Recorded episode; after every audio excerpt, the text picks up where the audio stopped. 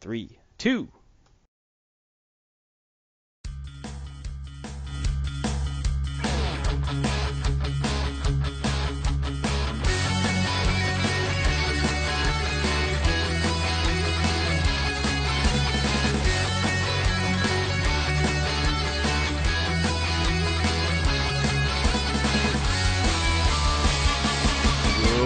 Everyone, welcome to the Legion of Myth live stream. Insert applause. Episode one hundred seven. I am Garthon. With me, as always, is Brett Heathen Dog Grismer. Say hello, Heathen Dog. Hello, everyone. I hope we find you well. Indeed. If not, the curative properties of the Legion of Myth live stream will aid you. By the end of it, you will be feeling different. Better than the waters of any magical lake that you can dream up in your imagination, this will invigorate your soul. You will feel younger when actually you will be about two hours old. Better than injections of non-sterile water through shared needles at a faith healer convention. It, we are here for you. I will say. And not only that, we are here with a great episode. Lots of stuff here for you. And I'm going to let Garthon tell you all about it. We do have lots of stuff. We have Heathen Dog's Heathen Dogma with anime on the stream. Talking about two exciting things, one series, one movie, if I recall correctly. You do. And also, Garthon's comic book, going for three big books this week. New Superman, New Spider-Man, and another book, which Heathen Dog actually read. Yes. The mystery awaits us. Of course, you didn't read the mystery book. No, I read the Superman one. Yeah, you read the Superman one. But that would have yeah. been a mystery. It would have, yes. It was It was a the, the, the twist at the end. I did not see it coming. Nah, not at all. Nah, nor did I, which is probably why I should have seen it coming, because it was so you wouldn't see that coming. That doesn't make any logical sense, but okay, yeah. But first, the disclaimer. The opinions expressed in this episode are solely the opinions of the individual host or commentator and are not representative of the entire Legion of Myth organization. While we make an effort to provide a family-friendly atmosphere, there may be the occasional use of foul or offensive language. Thank you for your understanding and continued viewership. As always, for more Legion of Myth, you can go to our website, legion of myth dot t v or legion of myth dot com. Check out our YouTube channel, youtube.com slash C slash Legion of Myth underscore page. Hours, hours, hundreds of hours of content waiting for you to enjoy. Uh, also, yeah, that's no lie. That's that no lie. No lie. Hundreds of hours, seriously. Uh, pretty varied. Uh, been adding new stuff all the time. Uh, we do have some interesting things upcoming, so stay tuned to that. And also check us out on twitch.tv slash Legion of Myth, where we are twitching right now. And every single night of the week, we have a stream That's for right. you. That's you, right. You could chill with, well, not at night, sometimes during the day. You could chill true, with, true. Yep. Sundays you chill with Garthon. Uh, during the week, you could, uh, Saturdays you with Garthon and Heathen Dog. On Wednesday, it's yep. Noro, if I recall. Correct. Tuesday, are you Tuesday and Thursday, Heathen Dog? No, no, uh, uh, Max Liao is Tuesday and Friday and Saturday. That's true. He does stream Saturday. Yes. I am Monday and Thursday. Uh, Noro is uh, Wednesday. And you, my friend, Sunday night. That's right. So always check legion of myth dot com or .tv for current streaming schedules. It sounds professional when you say it that way. It does. You did really great. You can also check out facebook.com slash Legion of Myth. And you can message us, Twitter, at Legion of Myth. But that's enough of that, folks. I think we need to get down here to what everyone actually came here for. Heathen Dogs, anime on the stream. Thank you. Ladies and gentlemen, guess what? What? Usually, oh, there you go. Usually I have three uh, th three animes to, to show you, and they're, they're all series. That is true. Not today. Today I have one series and one movie. Crazy. The reason I put in this movie, I'll tell you, I'll tell you when we get to it, but uh, it's it's it's a very special genre that I usually hate, but I, I'm not mad at this one, so I decided to stream it. But our first one is is an actual series, ongoing series right now on Hulu, My Hero Academia.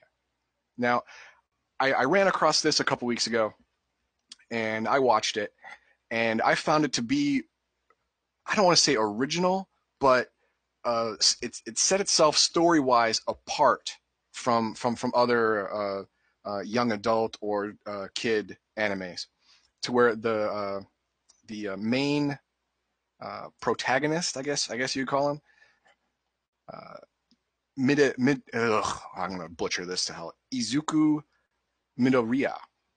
Mi uh, no, Izuku Mid Midoriya. That's it, Midoriya. Izuku Mid Midoriya. Didn't butcher uh, that at all. Good job. Oh, no, yeah, yeah. There's just blood all over the floor. But uh, he, he was born into a world where it's pretty much the same as ours, except it differs in a way that a few decades ago, uh, almost everybody, like ninety-nine point nine nine ad infinitum percent of the people in the world were born with what they call quirks. We would call mutations, like X-Men type mutations. Now, all of these quirks aren't equal. I mean, some people can fly and lift up cars and are invulnerable, can turn their skin to steel, can uh, uh, levitate buildings. I think we lost Ethan, dog. No, we didn't. I just had to mute for a second. Can can uh, can levitate buildings, and others uh, can only levitate things that weigh two pounds or less, or they can only uh, Uh, throw, uh, shoot uh, flaming snot from their nose about six inches. So they're not all made equal, okay? Now, there's a whole lot of heroes and a whole lot of villains because the people with the big powers want to either cash in on that, or they want to, you know, or, or they want to save people and, and, and be famous and get endorsement deals and whatever. Because who wouldn't, honestly? Exactly, exactly. Now, the problem is Izuku was born with no quirk whatsoever. None. So he's like the super minority. Yes, he is the super minority in this world. No one, no one, no one, no one. Everyone has quirk, even if it's stupid. Like, like I, I, I can grow my, my fingernails six inches long, but they're just as hard as my regular fingernails. Pretty useless. But it's you know? there. But it's there. You got one. He was born with nothing. Now, the most powerful hero in the world is called All Might, and he's on our next slide. He is he is the I don't want to say Superman. I want to say the, the the Captain Marvel, and I'm not talking about the chick. I'm, I'm talking about the the Shazam guy. He is the Captain Marvel of this world. He's super strong. He's super fast. He can fly. He's invulnerable. He he's everything. He's rolled into one. I mean, he is the uh, the epitome of hero. And it's it's great. He's, he's been doing this for over ten years. And everyone loves him. Everyone respects him. All the bad guys fear him. But he's keeping a secret. See, five years ago, he was almost fatally injured in a fight. Now, he was able to ask, ask the press to keep this out, keep this out of the limelight so people don't know. So it's not common knowledge. Only a few select heroes that are his friends know this. But he got damaged so much that he lost his stomach, one lung, and a lot of his, a lot of his intestines. And now he looks like this. Yes. Oh, geez, Willikers. Yes, the, the, the emaciated All Might. Now, uh, for about three hours, in, uh, as of the first or second episode, for about three hours a day, he can he can still assume his heroic form and shape and strength and stuff like that. But uh, it, it uses his powers up at a faster rate. So then he has to he has to go back to this emaciated state. Now, uh, the our our little protagonist Isuzu uh, was uh, was walking along one day, and he he sees this uh, this giant uh, uh, guy with a plant quirk, kind of like a Little Shop of Horrors type thing. He can turn into this giant plant thing, and he was he was absorbing this other kid that, that he knew that had a fire quirk, and the fire quirk he was trying to fight back, but but this this bad guy was just too experienced and too good, and he was he was succumbing. Well, he looked at that and he didn't think. He just ran toward danger. He threw his backpack, hit the plant thing in the eye, and started started ripping at tentacles to try try and get not even really his friend. This was his acquaintance. All right. I mean, this this kid made fun of him a lot for just being a, a non-quirk kid, all right? But he didn't think about that. He said someone there to be saved, let's do it. Now, uh, All Might had already used up his three hours that day, but he saw this. He saw this kid with no power whatsoever run into danger without thinking, and he said, well, I can't just sit here and do nothing. That's, that, that's, that's super heroic stuff right there. So he forced his body back into his heroic form, jumped into battle, bleeding out of his mouth from the strain. He he beats he beats this guy, uh, captures him, and saves the kid. And he grabs Isuzu and jumps away, whoosh, leaping bounds and buildings and whatnot. Yes. Well, lands on a rooftop, assumes his his emaciated form, and Isuzu freaks out. He's like, oh my God, what the heck happened? Did I do that? I mean, did, did, did that happen because of me? It's like, no. He tells him his backstory, and Isuzu says, Um, can I, can I be a hero? I mean, is it possible? Do you need powers? And he said, kid, look at me. I just saw you, without blinking an eye, run into absolute death to save someone. So yeah, yeah, you can be a hero. Can't someone build him a power suit or something? Yeah, but usually you have to build this stuff yourself, and he's not that smart. But, um... Uh, All Might said, okay, this is how you're going to do it. See, I don't actually have my own quirk. I mean, I have I have a quirk, It's but what, what I have is the all-for-one power. It, it's a power that's, that uh, one person got as his quirk decades ago when quirks began. What it is is you take your power, you pass it on to somebody else. It merges with their power, and then they pass it on to somebody else, and ah. so on and so forth. That's why he's got so many powers. Flight, super strength, invulnerability, super speed. He's got all those powers because the people before him had those powers. It merged with the all-for-one power and got passed on. And he says, you know, you are a hero. I'm going to give you your shot. I'm going to pass on my powers to you. But there's a problem. Uh, if I just gave you this power right now, your body would explode. We have to prepare your body for this. You got to get stronger. So for ten months, he had this kid just working out to exhaustion. And at the end of ten months, uh, he gave him a piece of, uh, All Might gave him a piece of his hair. He says, eat it. Eat your hair? So, well, any of my D N A, but you probably don't want to drink my blood or anything or take a bite out of me, right? He's like, no, okay, eat the freaking hair. So he ate the hair. And he's okay. In about two or three hours, your stomach will process that, and then you will get you will get my power. You just have to learn how to control it. Okay. Well, um, uh, two or three hours later, he uh, he he he, ta- he goes to the uh, the U A. The um, I forget the, what the acronym is, but it's it's it's, it's the top superhero school in the world. And he uses the power, and he gets in, which is great. Now, uh, he he gets in. He gets to take the the entrance exam. Now, if we go to the next slide, it's the GIF. And uh, these, these are one of the things that, that he has to face, one of the tests. Now, you can see – I know it's going very slowly. I'm sorry. Uh, I, I tried to make this normal speed, but something went wrong. You can see some track, some tread, and the window's breaking. He's looking around going, what the heck is that crap? What the? And he looks up, and uh, he sees a – well, you'll see in a second. Giant mechanized monstrosity of death. That's now, a heck of a test. Yeah. Now, uh, these things are worth zero points. People just run away from it because, you know, why would you stay and fight this thing? It's stupid. This test is timed. You have to collect a lot of points to, to actually pass the entrance exam. But and he's going to run just like everybody else is running. He starts running. He trips and falls because this apparently is, is an homage to a horror movie. But if we go to the next slide, when he trips and he turns around, he sees that one of his classmates is stuck in the rubble. And and this, this giant shredded monster is coming right for her. It's going to run her over.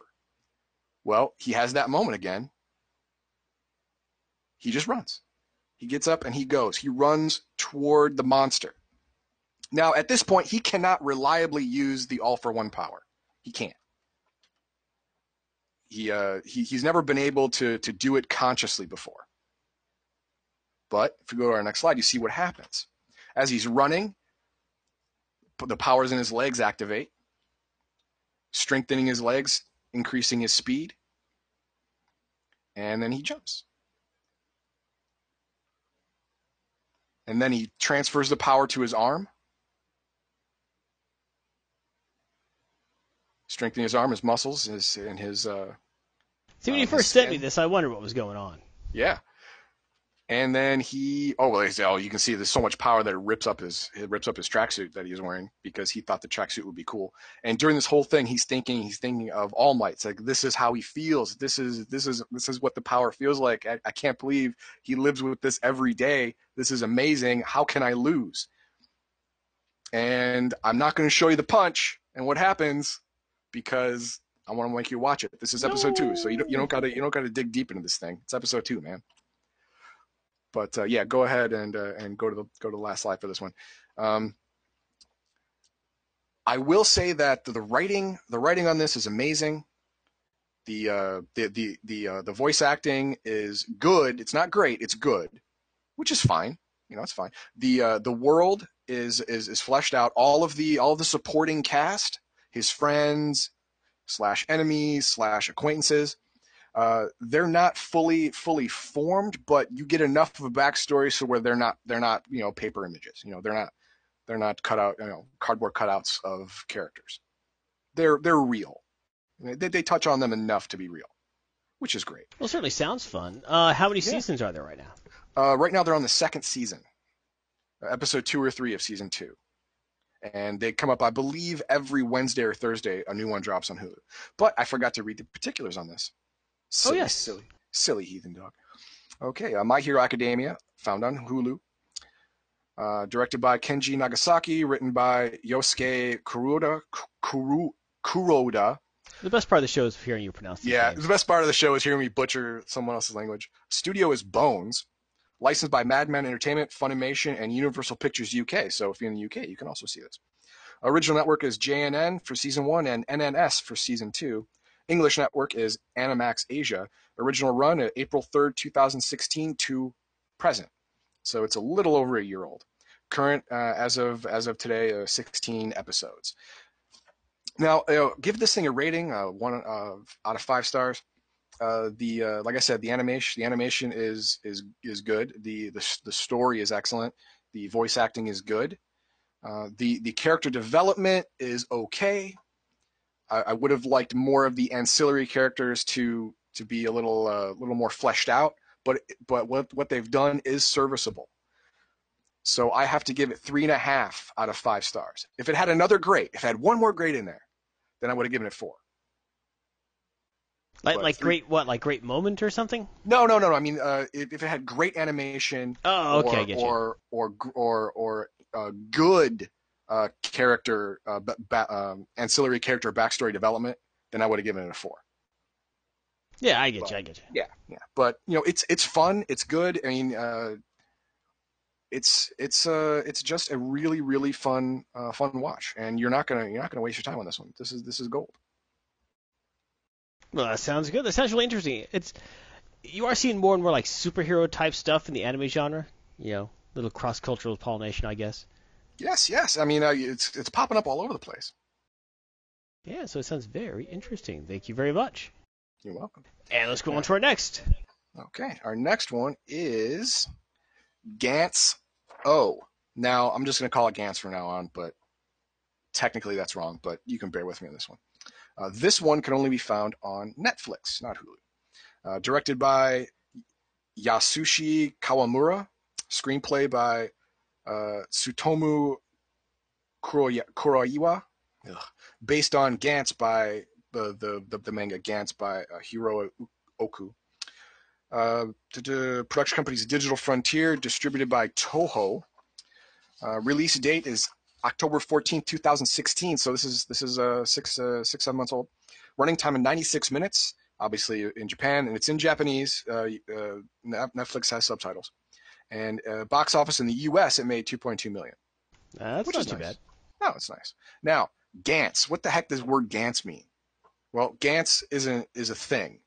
And if you look at the next slide, you can see that's the thing. That stu- that dumb-looking black ball with the timer on it. Now, what what, what this thing does is uh, people people that die around around the country, in this instance, Japan, Uh, they are, quote unquote, saved by the Gantz and brought to the White Room in some high-rise building somewhere. Now, they they are now tasked with de- with defending their city from uh, monsters. Now, it doesn't say if they're demons or aliens or whatever, but if you look at the next slide, then you'll see um, I'm going to go with demons. I'm just going to straight out and say, they didn't say it, but these these things are demons. Yeah, I'd kind of agree with that. Yeah, yeah. I mean, these look at these things. They're freaking nightmare fuel. The one on the right, how many eyes does that have? Just in the frame.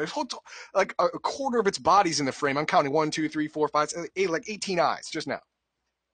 It's freaking nuts. No, it's certainly not somebody you want to take to a party or anything. Right. They are tasked with with fighting those things, and there are rules. You, there is a timer. I mean, you saw the Gantz had a had a timer out with fifty-two seconds left. You get twelve hours, whatever, how many hours, to, depending on the infestation. Uh, you have to complete your mission, which is kill all these demons within that time limit. If you don't, you are put back in the white room, and I believe some someone else is sent there to clean up, and you get no points. The, the points are important.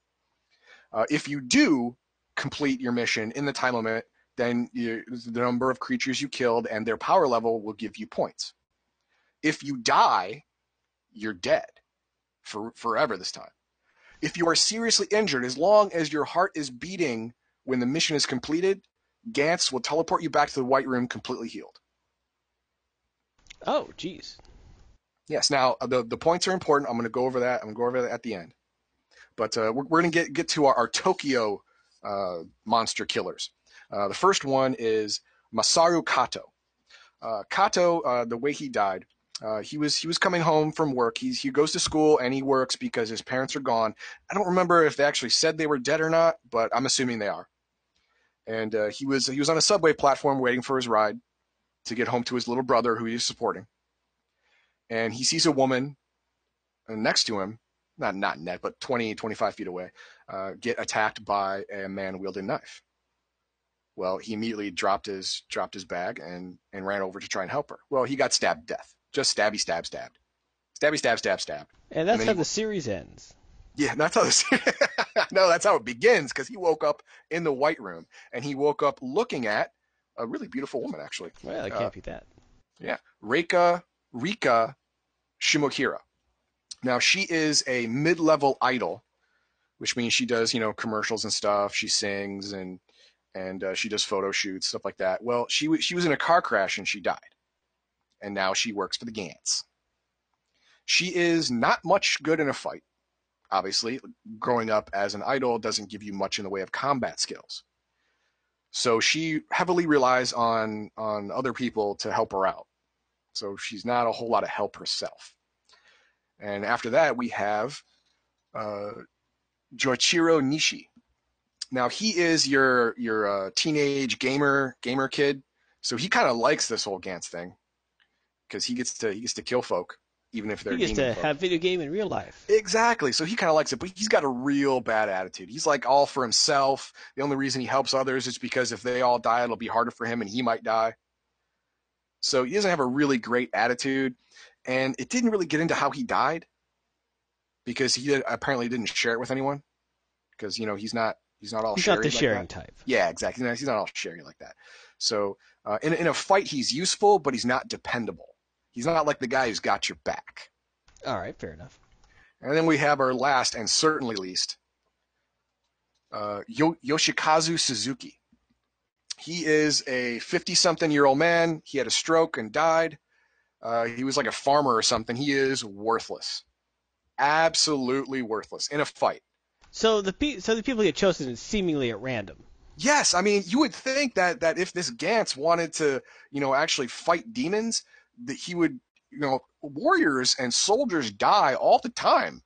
Get them. No, he's getting average Joe folk. Maybe it's uh like, kind of like the mech, the mech warrior clans, where they're all sitting around like, all right, what do you think it'll take to cleanse Tokyo? Well, I could do that with five special forces soldiers. Yeah, well, I could do it with a farmer, a gamer, an idol, and just some high school kid. All right, bet you fifty quat loot you can't. Oh yeah, let's on.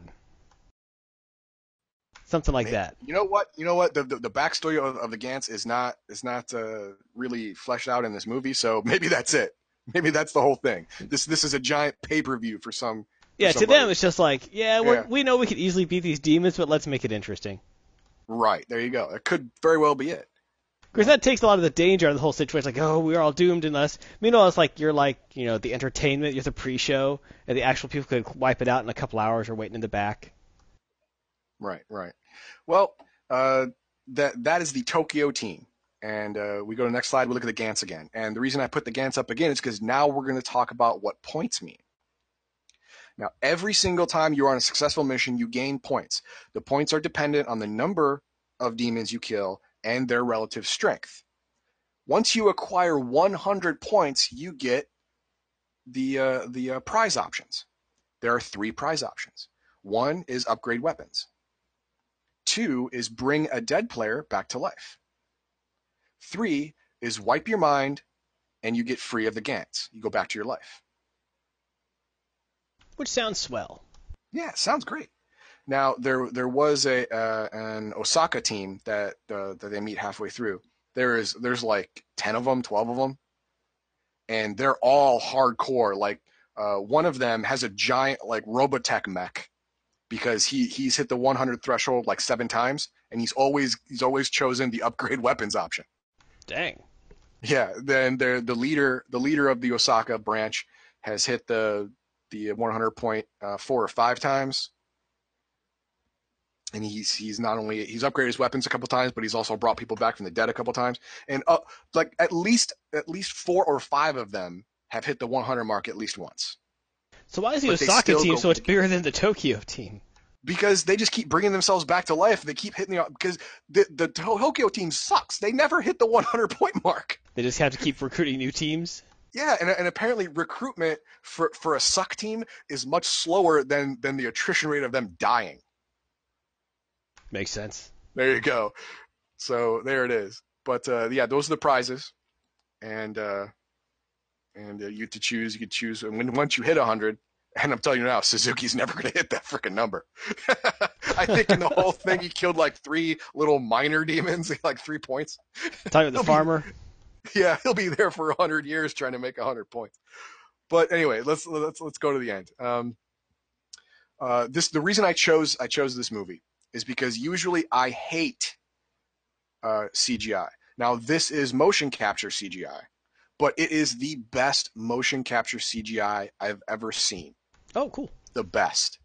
There's no jerkiness. All all movement is fluid. All of the, all of the expressions are believable. Very little uh, uncanny valley creep factor. And the, the the story, while while not flesh, while not fully explained because they never fully explained the Gantz, but that's what they were going for, so I get it. But uh, yeah, they're the, trying to keep some mystery there. Keep exactly, the exactly. All, all all of the characters, the main characters, the the uh, Tokyo characters are, are fleshed out. They're all they're all really well written. Even Even a couple of the Osaka people that, that these guys get to know, uh, you get you get some of their backstory, why they're there, why they're doing this, stuff like that. And uh, the like I said, the story was excellent. Um, the, the the motion cap was excellent. The uh, the action is great. I mean, this is full of action. I mean, the the first fifteen minutes is like him freaking out because no, I just got stabbed in the neck three times. What the frick am I doing here? Who the frick are you guys? What is that big black ball thing? What's going on? But after that, after after they actually teleport them to where the demons are, it's okay, fight or die.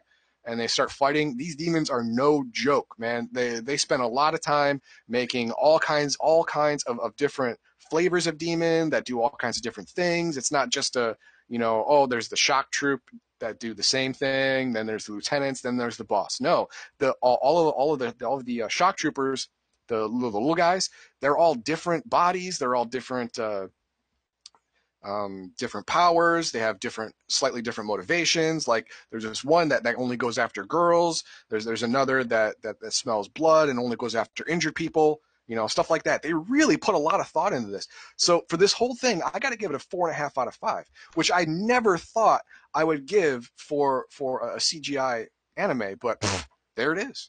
That's there pretty it is cool. Right now there. This is just a, a movie, not a series, right? It's correct. It's, but there there is there has been a live action movie. There's been a series and a manga. Oh wow, lots of stuff. Yes. So so there's a lot of of different flavors of Gantz. So you, you you can check it all out. I, I couldn't check out the uh, the animation the anime because it's not on Hulu or Netflix. And I could check out the live action, but then I couldn't put it on an anime segment. So meh, there you are. But uh, yeah, if, if you can only if you can only access this movie, you're, you're that's going to be ninety-six minutes that you're not going to want back.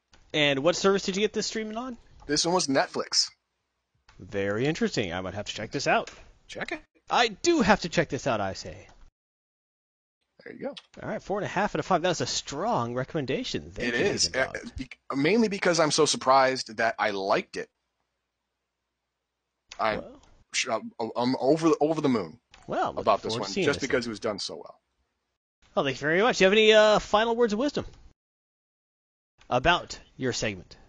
About my segment? Okay, well, uh, anyone who uh, who has an anime they like or an anime they don't like, go ahead and and, uh, and go to our uh, Facebook page, go to our Twitter, go to our YouTube, leave leave a comment, say, hey, what about this anime? If I haven't done it yet, I'll do it. I'll watch it. Through, I'll watch the whole thing. I'll binge watch it, no matter how many seasons or whatever, throughout the entire week, and then then I, w- I will give you my take on it. That's a promise. I should start recommending a bunch of mecha anime. Make you watch them. I probably already have. Mecha.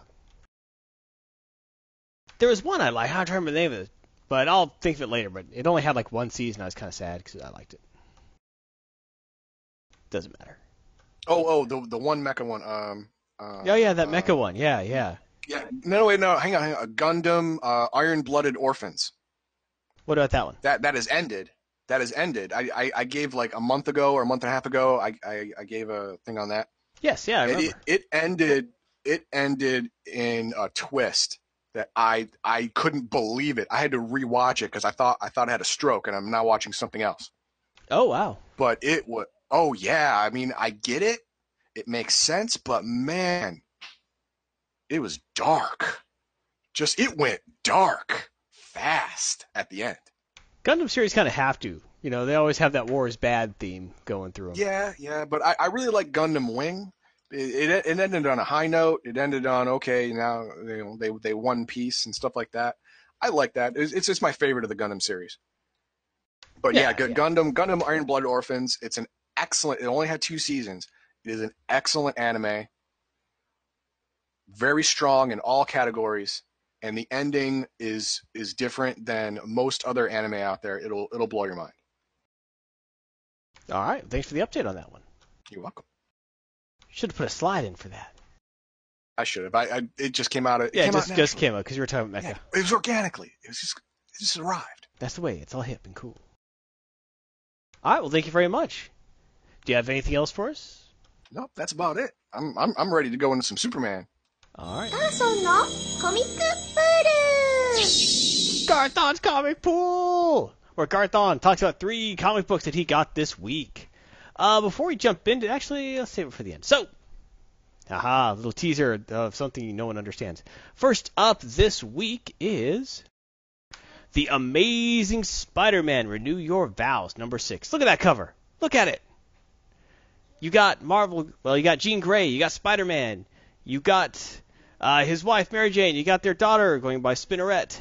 You got Cyclops. You got Wolverine, Professor X. It's crazy, I tell you. Crazy. Crazy. Uh, this was uh, written by Gerry Conway. Art by Ryan Stegman, who also did the cover. Uh, neat book, uh, as always. The Amazing Spider-Man Renew Your Vow takes part in an alternate universe where the horrible, awful, terrible, should never have happened one more day uh event of The Amazing Spider-Man never happened. So, what does that mean? That means that Spider-Man stayed married to Mary Jane. Aunt May is dead, which is kind of sad. But She Mary... was super old. She was she was like, uh, in, in, in real years, she must have been two hundred twenty. Yeah, her time had come, honestly. Yeah. Come on now. Um, so, but stayed married. Uh, they had a daughter named Annie Mae Parker. Uh, superhero name Spinnerette. She has just started superheroing, much to her parents' kind of chagrin. Yes, Mary Jane is running around with spider powers, not because she has spider powers, but because she has a suit which actually lets her copy her husband's powers. So as long as her husband is like within a couple miles of her, she has spider powers as long as she's wearing the suit. If she's not, powers go bye-bye. So anyway, quick brief up on that. That can, can you get that on eBay? Is, yep. is that on Amazon? Is, well, is you could, purchase? But you have to know where Spider-Man is and just stick out near him, you know. So it's kind of pointless. That's a that's a good point. That's a good point. Yeah, so it's it's like a couple million dollars, and then you got to live with the guy. Maybe worth it. I don't know. But the uh, they've uh, every issue so far has been pretty interesting. I really liked the series. In this issue, the reason you see the X-Men is. Uh, Peter Parker has a surprise birthday party. He knows Professor X because, like I said, this takes part in the continuity of, you know, the one where it didn't happen, so he's known the X-Men for years and such. Um, Professor X was invited to his birthday party, and at the party, he, like, says, you know, hey, uh, Peter, Mary Jane, I need to talk with you uh, about your about your daughter. Why don't you, uh, we meet up later? So later, they meet up, you know, a couple days later, at the X Mansion in New York, and they're all chilling, like, what's up, yo? But they end up, uh, they let the daughter go off and play with uh, Jubilee and the daughter of Wolverine and Jean Grey. In this timeline, they got married. Cyclops is pissed. And Cyclops is pissed. He does not like it. He is not a happy camper in this timeline. So they end up talking to Professor X. Professor X essentially tells them, hey, you know, you like this school. You got a lot of special people or special powers. Uh, your daughter has special powers, and she might like it here. Mary Jane, you know, kind of hits the roof saying, no, we're not putting our daughter in a special school because she is special. We want her around normal people so she can have a normal life. And Professor X is like, is that what Annie would want? What if one day she starts asking, you know, questions? What if one day she wants that support? And that just ticks her off. She's like, well, no. yeah. Well, but but also, I mean, in, in all the depictions of the of Xavier's School for Gifted Youngsters, the, the curriculum has been top-notch. I mean, not not only is she going to be around mutants, like, you know, people with powers like herself, but she's going to get a, you know, a, a college-level education in this place. And she'll have to learn how to defend herself from life-and-death situations on a monthly basis. Yeah, yeah, because, like, once or twice a year, that mansion blows up, so... Yeah, so... Yeah. And she's doing that anyway, is, you know, hanging out with Spider-Man, so what's the difference? Uh, but Mary Jane's also like, I want my daughter with me, not living in some border school. Well, that's fair enough. Okay. Yeah, that that one's fair. I'll, I'll, I'll grant her that one. Yeah. Yeah. So she kind of she goes off to, like, in a, in a huff, and Peter's gonna follow her. Professor X is like, no, let her go. She needs to work this out. You know, she, she has valid concerns. Let her work it out on her own. But of course, while Mary Jane is huffing down the hallway, she runs into Cyclops, and he's like, Cyclops, you know, Professor X brought you here trying to get your daughter in the school. She's like, yeah, but I don't want him want to. He's like, yeah, I don't blame you. She's like, what? Professor X isn't always right. And sometimes he's still a jerk about things. You know, and this, you know, it's also like, whoa, Cyclops is not a professional. I know, he's, he's just he's just really upset that, that Wolverine's banging his piece. That's part of the issue. He's still bitter about that. But also, the uh, he talks about how, like, one of the big changes in this world is the Superhero Registration Act never happened, which is what led to Marvel's first Secret Wars crossover. He said what happened was...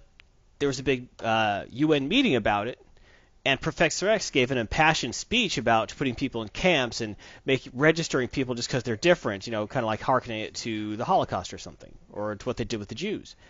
And you can't just take people and say you're different and not as good at us and number them and force them. So what superheroes do is self-policing.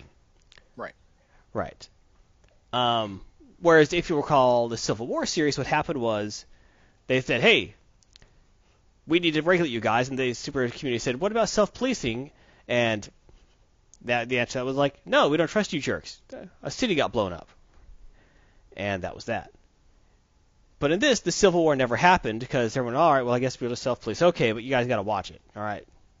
We're watching. We're watching you, man. Yeah, kind of that thing. And it's like, yeah, I guess it's wrong to, you know, just because someone has abilities, say they're, ba- say they're evil, you know. We haven't shown they're evil, and you can't judge everyone because one person, you know. Cooler heads prevailed. But Cyclops never forgave Professor X for that, saying that Registration Act needed to happen to protect people. Is this, he says, Professor X says it would have led to some sort of civil war, but we'll never which know, will true. we?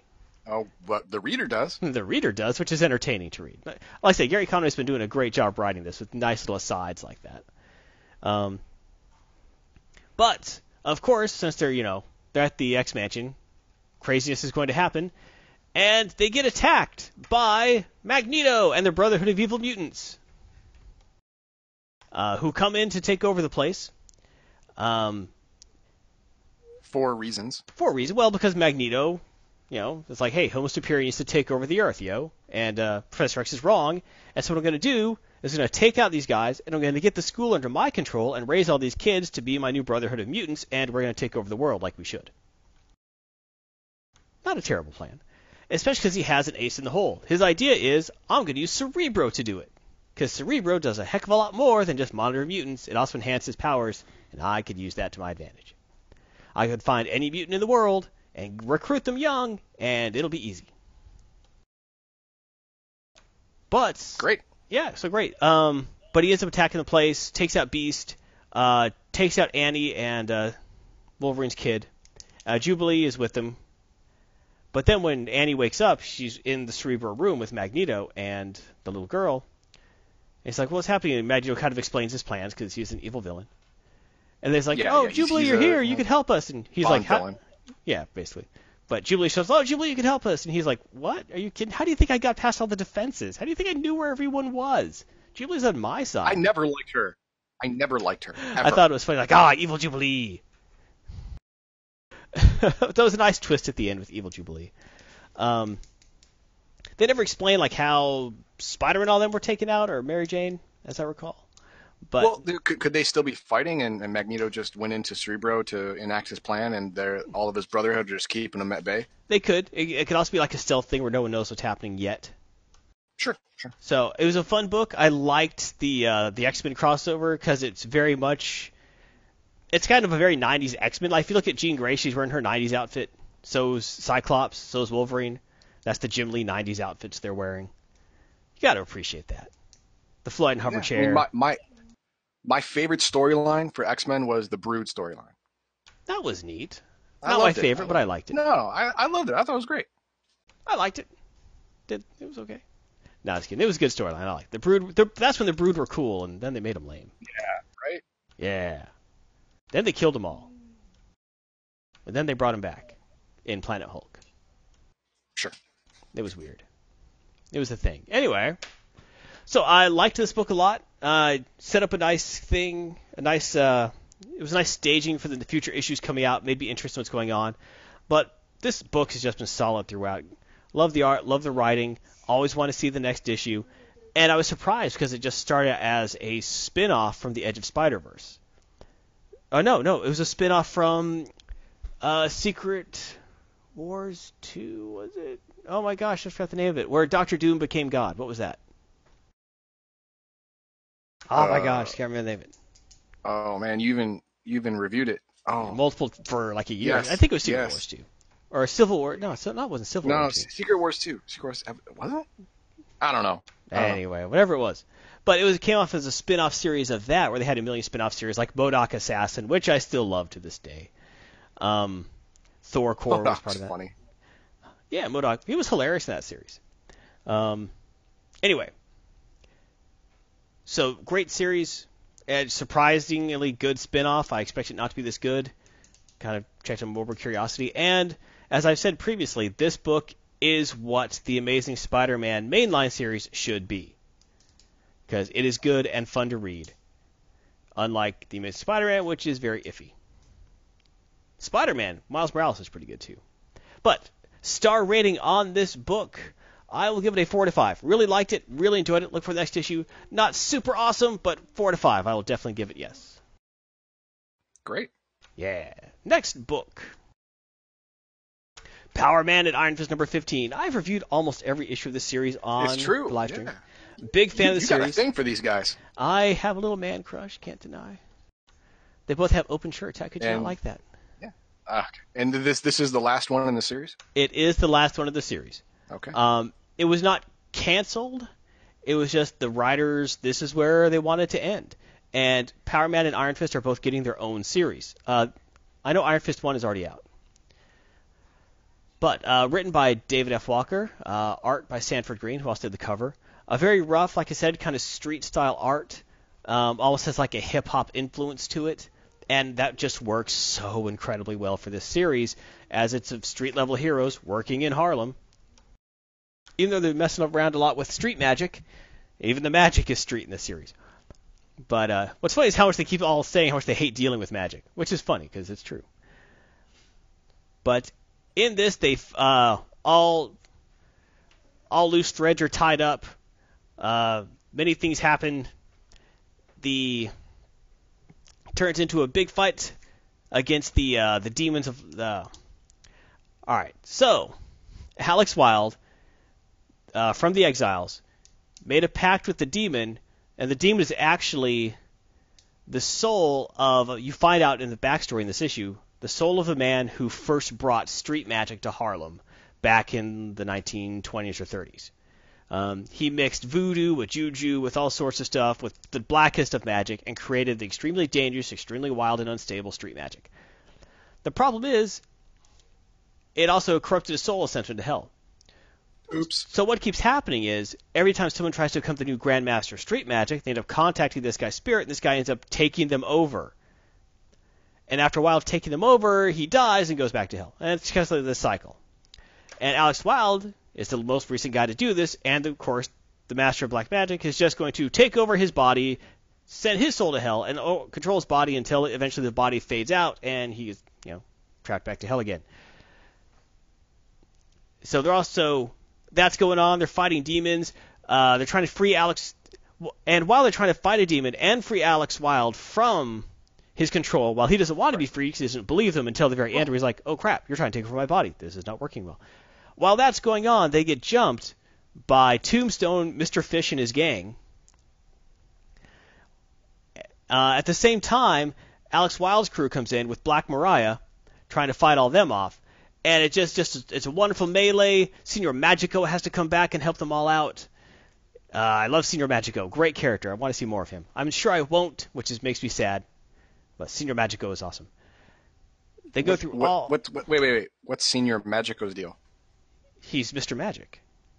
Okay. Well, yes, thank you. Thank you for the translation. I appreciate it. But what's his deal? What does he do? He's just general magic or specific magic? Oh, no, he, or... he, he, has street, he knows street magic.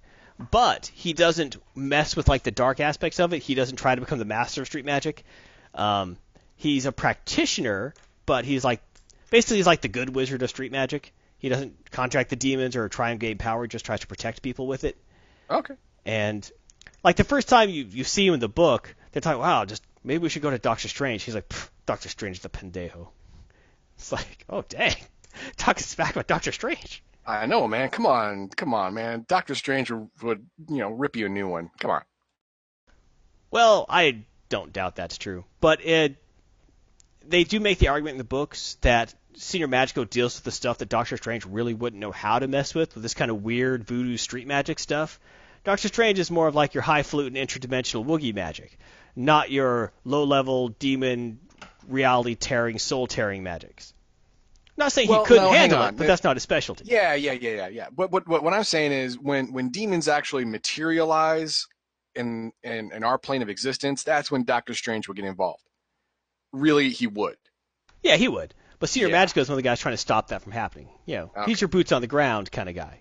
He's your street-level right, wizard. Right. Much like Power Man and Iron Fist are your street-level heroes, Señor Magico is your street-level wizard. Copy. Most of the time, he's using a chicken to generate good fortune. Other times, you know, he's using chicken blood to fight off demons. Okay, chickens beware. Got it. Chicken magic. Señor Magico. Neat character. Uh, maybe it's just because I'm from the Southwest and I've seen a lot of, you know, the influence for Señor Magico that it I just it tickles me. So anyway, um, basically, grand melee chaos happens. Um, Black Mariah has some great lines, kind of funny. The In the end, they manage to get the demons back where they need to go. They break the doorways. Uh, Señor Magico seals everything off. They beat down Tombstone and Mister Fish. That's a great villain, Mister Fish. Um, but during all the chaos, the Heroes for Hire's headquarters gets completely leveled. Just demolished. Chicken. Heathen Dog says Chicken's favorite Mister Magic. That's Señor Magico. But after all that, um, they look around and, you know, they've beaten the bad guys, they've saved the day, but everything's in a shambles. And okay, what what, what about the, the soul-stealing evil guy? They eject him back to hell too. Sweet. With the with the intervention of Señor Magico and the power of the Iron Fist, they managed to beat the evil out of Alex Wilde and send it back to hell. That's what Iron Fist and Power Man do. Beat the evil out of folk. That's right. So it's actually kind of weird. Like, there's one scene where like Power Man gets knocked through a wall out, and then you see Mister Fish with this giant rocket launcher. He's like, oh, I've been waiting for this. And, you know, they shoot him. He gets up. He's just mad. He's like, I'm getting tired of beating the hell out of you. So I like that. Nice. Um, but it's kind of poignant at the end. They've got they tie up all loose ends, all the bad guys. Harlem's a safe place, but their place is just trashed. And Iron Fist, Danny Rand's like, you know, I don't know if I could do this anymore. I wanted to be together. I wanted to be a team. And, you know, Luke Cage's like, I wanted that too. I want this. But they both kind of come to the realization, like, maybe we need to stop. And, but, because, like, I mean, look at the chaos. Look at all this trouble. But then all the people that they've saved throughout this series come out, like, are there because they're trying to get there to help them out when they see all this stuff happen. Like, no, we're, you saved us. You made a difference. And it's just this very touching moment where they everyone kind of comes out, like, no, you made a difference. You helped us all. You know, even people who made mistakes. You know, even the guys who are trying to just beat the hell out of you, you're helping. And, I mean, sure, some are going back to jail. Yeah. But you're help- yeah. you've just saved their freaking souls, you know. Which is, you know, which is, you know, g- good work. Yeah, good work. Good job. Yeah. You know. And, but, but, you know, the whole the, the whole them them separating is it feels at, yeah, it was a great moment. Yeah, yeah, especially with all of the uh, all of the people coming out and said, "No, man, you did you did great work here. This is this is this is a this is a top-notch, you know, street level street level hero. You're good to go." But they're still going to separate because shoehorn, they're going to get their separate books. Right. Um, it, it's kind of like they emotionally got to a point where it's like, you know, maybe we shouldn't be doing this together anymore. Maybe we actually do need a little break from each other again. This was good. This is what we needed at the time, but we need to move on from this. And, and it works really well. You get it in context. You're like, you know, maybe we don't – the world's not necessarily trying to separate us, but just maybe it's time once again to try and seek our separate paths. We've kind of both – like they were missing something from their life. Now they have that back. Their their friendship is solid again. And they can move on with their lives. And I think that's a nice ending. And it goes well into their... I haven't read Power, uh, Iron Fist number one or Power Man number one. Well, it's going to be Luke Cage number one. I uh, haven't read them, but I, I have a nice ending point. I like that the series was contained. It ended. I would prefer that it keep going on in this vein forever, but... then maybe it's better just to end it, so that we always have the fond memories of this great, great contained series. Yeah, yeah. When when the when the writers of a comic want to end it, and they're forced to not to, it always suffers. Yeah, or sometimes, like they'll go to a new creative team and it works well. Sometimes it doesn't. But uh, fifteen issues, year almost year and a half. That's a good run. So, yeah, not mad at all. Uh, great ending issue. I'll give it a four out of five. It's not the strongest issue in the series. It was entertaining. Uh, nice feels for the end. So I'm going to give it a four. All really the like feels. It. All the feels. I don't like that term. The feels. Right, the feels. That's bull. I hate that. I hate that. That's just lazy language. Why can't you say it evoked great feeling within me? Or it got me because, right in the heart or something? Because it's the texting generation, man. Don't you know that? Right in the feels. Shorten, shorten everything. Really? I feel things with my hand. It got you in the hand? Whatever. Dummies. Anyway, forty-five for Power Man and Iron Fist number fifteen. Uh, look forward to the upcoming Power Man and Iron Fist graphic novel, which will contain the entire series. Highly recommend it when it comes out. Fun series. And lastly on this list, New Superman number ten. The newest of Superman. No, Actually, the not the newest of Superman, the older Superman. Well, he's in there, too. You notice how Superman is not hyphenated, but New Superman is? I'm sure there's a reason for that. Is there? Is that a Chinese thing? Maybe. Maybe. Okay. Uh, anyway, well, maybe it's because he's not the new Superman. He's the new Superman. There you go. That's it. You know. Uh, so, um, art by Victor Bogdanovich. Written by Jean Lung Yang. Uh, also the cover. Like the cover. Sneak cover. Chinese Flash. Yeah. But uh, interesting issue. This was the second issue of the Coming to America section of it. Uh, The New Superman meets Clark Kent and Superman, the real Superman, as they battle with uh, the China White Triad. Uh, Lex Luthor's there. Superman steps in to try and help him out. And uh, what? Uh, you take it away, Heathen Dogwood. You used to explain it. Okay. Well, uh, Lex Luthor has, uh, for his own nefarious reasons, is trying to help uh, Super Hyphenated Man, the the uh, Chinese Superman, to to unlock fully his powers. And to do this, he he has gotten two two magical rings and a, and a door. You you put these rings on the door. I don't I don't mean rings like put on your finger. I mean like a, like the big huge knocker rings type thing. I put on the door. You open the door, and it, it'll it'll infuse Chinese Superman with his full powers, and it does. It does do that. He feels great. Which is pretty awesome. Yeah, which is pretty awesome. Except this door is a door to Chinese hell, and out comes a lot of onai or demons. Many, many and demons. Many, many, many dozens of demons, and uh, Superman comes in there and says, "Okay, this this this stuff is gone is gone bananas, and we got to stop this nonsense." Luthor's like, "No, no, we're, we we can do this. We can beat them back and keep his power." And and Chinese Superman goes, which I thought was really funny, goes super fanboy, which is pretty cool. Yeah, super fanboy for Superman. It's great, but it, it's all in his head. It's it's it's all in in in uh, thought boxes, not actual dialogue, because right. He doesn't want to embarrass himself for Superman. But uh, they they uh, long story short, they they they uh, they beat back the initial horde and close the door. All right, now um, there there there's still a bunch a bunch of a, a bunch of a couple not a bunch, but some, some demons left. They're trying to trying to mop up. But this China White, what was it? China White. China uh, the White China something. White Triad. China White Triad, which is a stupid name, by the way. Uh, had it kind of is. Yeah, they're they're mercenaries, and they, they were paid to get these these magical rings and bring them back to their employer. Well, Superman and and Super Dash Man are like, no, my my teacher Yi Ching, the, the Chinese Superman's teacher Yi Ching, who's, who's trying to unlock his chakras and whatnot, uh, was taken into that door, and we have to open that door again and get him back. And Chinese Flash was like, okay, I, I get that. Who who is who is part of of of the of the China White Brigade or whatever.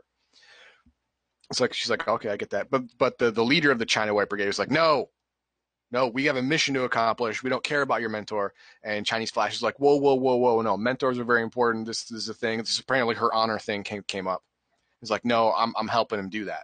So so she well, switches she, sides. Unlike a lot of the other members, looks like unlike the other members of the China White Triad, she fancies herself the Chinese Flash, and so she looks to looks to Flash as a mentor. I don't know if she's actually appeared in the Flash comics. I don't think she has. I, I don't I don't think she has either. But, but if she looks uh, to him as a mentor, that's great. But right, why is she working for on. a bunch of mercenaries in the first place? I'm going whatever. Well, she but, believes in their cause. She's trying to get back Chinese artifacts from some Americans who stole them. Oh, sounds great. But uh, so so she switches sides, and they are fighting the whole the whole uh, China White. What is it again? Triad. Triad. Stupid name. And well, a, a triad is a, the name for yeah. like Chinese gangs. Yeah, I understand. I understand. It's just a dumb name. Anyway, um, in in in the in the melee, the uh, uh, uh, Chinese Superman punches the the guy who's holding the rings. And it, it falls. Well, into no, he, was, he wasn't holding it. It was a demon who swallowed the the no, ox no, no, and horse. No, no, no, I haven't gotten there. I haven't gotten what there. What do you mean I haven't got there? Oh, that's right. No. Sorry. Yes, he he he he punches one one one of the triads, and he he loses he loses touch with the rings, and they fly into a, a dozen or so into the mosh pit uh, of demons. Demons into a mosh pit of demons. Exactly right. And he's like, oh, oops, my my my bad type thing. And the triads are like, okay, well, we don't have we don't have the force to get them now. We just have to retreat and cut our losses. So. Uh, Superman and and the Chinese Flash are like, okay, uh, Ch uh, Chinese Superman, you have to you have to dig deep now, because we're gonna need your help. He's like, okay, so he really concentrates on on on I Ching's teachings, and he activates several powers at once. Which, if you don't know, uh, he he's only been able to do one, maybe two at a time. Uh, powers that that emulate Superman's, you know, flight, strength, and vulnerability, whatever. Only a couple at a time. He's able to to access something like four at this, and one of them is uh, X-ray vision, and he which he's that. never accessed before. Never accessed before, which was really shocks him. But he, he he turns on his X-ray vision, and he sees that one of the demons actually swallowed the rings. Well, the, the, that demon gets punched in the gut, and and he Heimlichs up the rings.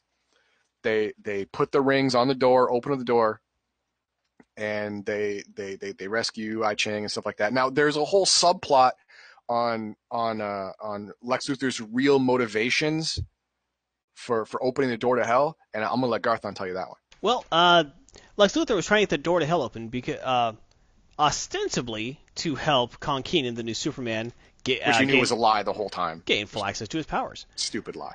But it turns out that he had actually detected energy similar to Superman's and Con Keenan's within this gate. Uh, they don't say how he detected it, but he just says he detected it, and he wanted to get control of it. Maybe he's still looking for. I think he's still looking for Bizarro. Um, because after the Forever Evil storyline, when he created B Zero, aka Bizarro, he actually gained a fondness for the creature and was trying to get him back when he died in that series. It was actually a very sad moment. So maybe that was going on, but when the, some of the demons actually drag him into hell, and that's actually kind of a funny moment because he starts saying, okay, okay, I'm here, you got me. Now look, whoever's in charge here, drop this silly Chinese Bronze Age uh, facade you got going on. We're businessmen, let's talk power to power about what we really want. Come on. Exactly. Oh, always, always the deal. That's that's exactly yeah. what it's for. Well, that's you know, why it's like, just drop the Bronze Age Act. Come on. Yeah, yeah, he's he, he's he's the, he's the Donald Trump in D C Comics. uh, don't insult him like that, come on. Anyway, well, actually, you know, he uh, in the anime series, he was president, so. Yep. And that worked out really well for, like, it everybody, too. Did. So. So, at that point, um, he actually sees, like, a skeletal figure of Superman with, like, torn up, like, a torn costume and wisps coming off him. And, oh, and, and, and Yi Ching. Yi Ching. Well, that happens later. Oh, okay. Because first he says, like, yes, that's what I, I knew I detected this power here. And Yi Ching's like, is this really what you want? I don't think this is, this is all you did? You risked all this just to reach this power? And he's like, yeah. Cause I'm, and he, he kind of hints he's looked at something more from this. And he like, tried, like, like, look, power, I'm Lex Luthor, and I here. Tries to, like, get the power on his side.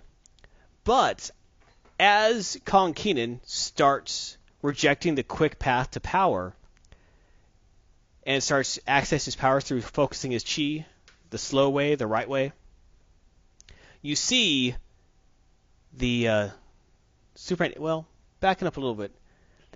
While they're standing there, a bunch of demons are about to like rip Lex Luthor's shed, Lex Luthor to shreds when Yi Ching shows up. Um, Uses mystic magical powers. Well, he pulls his sunglasses off. You don't see his face, but the demons see it and he's run in fear. And Lex Luthor's like, oh, how long were you going to be hiding that? And it usually says, says something along the lines of, you don't reveal all your tricks at once. You know that. And, of course, Lex you know, appreciates that. Yeah.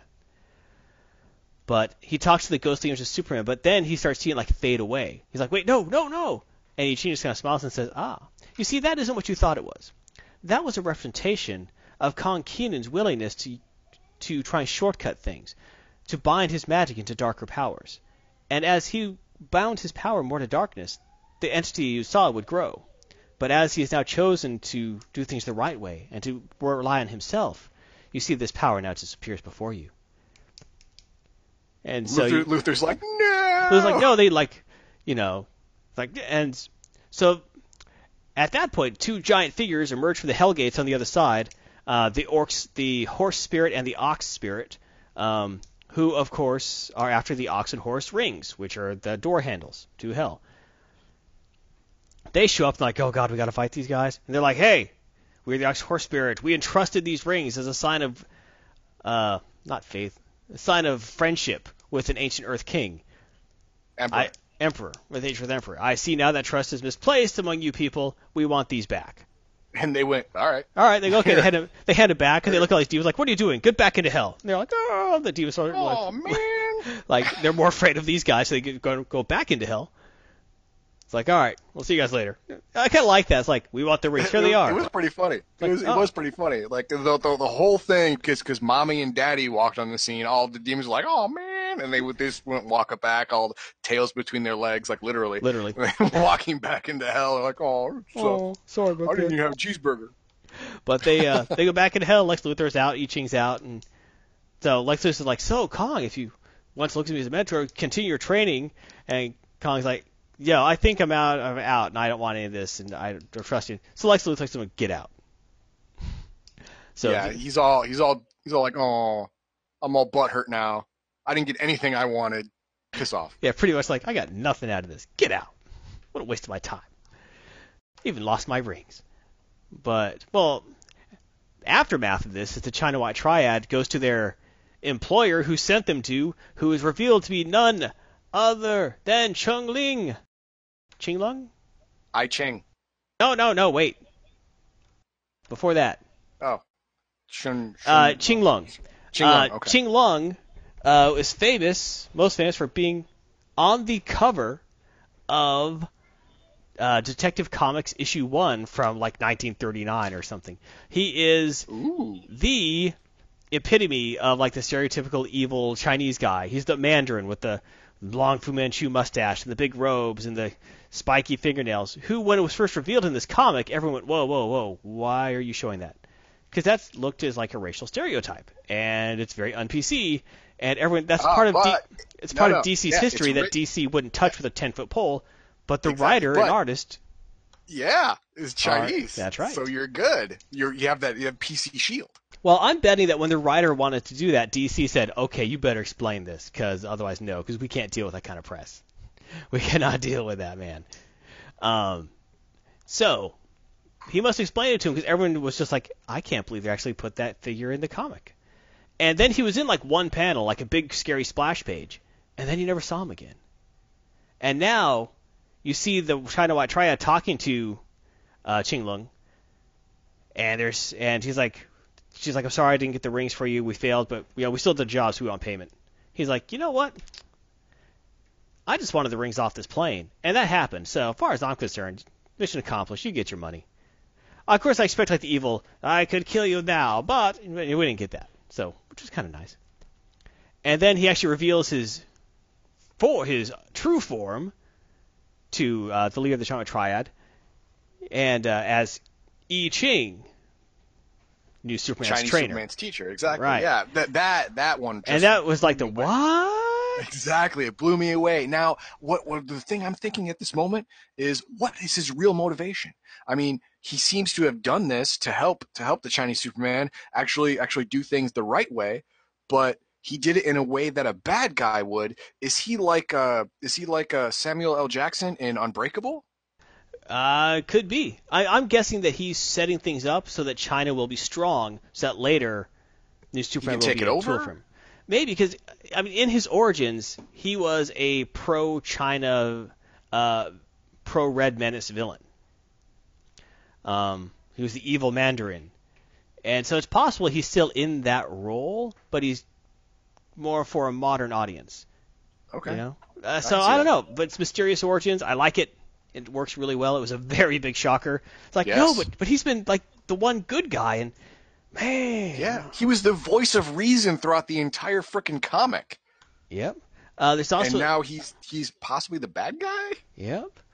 Uh, also, an interesting subplot to this book is Superman actually talks with a New Superman later. They both uh, get a burger or something together up on a up on a skyscraper, and Superman basically tells him like, "Oh, you're doing a great job. You know, it's, it's not easy, but you can do it. I I've seen it within you." Also, something bad is coming down the pike. I don't know what it is, but I need to know if I can rely on your help. He's like. Superman's asking me for help. Well, well, hell yeah. Yeah, yeah, yeah, yeah, yeah, yeah. I'm there, yeah, yeah. And I find that interesting because also the same thing happened in this week's Supergirl comic, where he's hanging out with Supergirl the whole time. It's like, okay, this stuff just happened to me with Mixelplick. There's this guy with all these powers who's doing something. I don't know why, but I know he has it in for me in the end, and I want I want to let you know this is happening because I'm going to need you to stand by me. She's like, yeah, of course, you're my cousin. So... It looks like Superman's like recruiting like all the Supermen to help him out. Yeah, which he, you know, is smart. Right. Strength the numbers, all that. Right. Um, so that was neat. There's also the subplot with the rest of the Chinese Justice League with new Batman and new Wonder Woman going into a hidden Ministry of uh, Defense facility in China and finding the back-to-tank uh, body of Kong of, Kenan's father. Of, uh...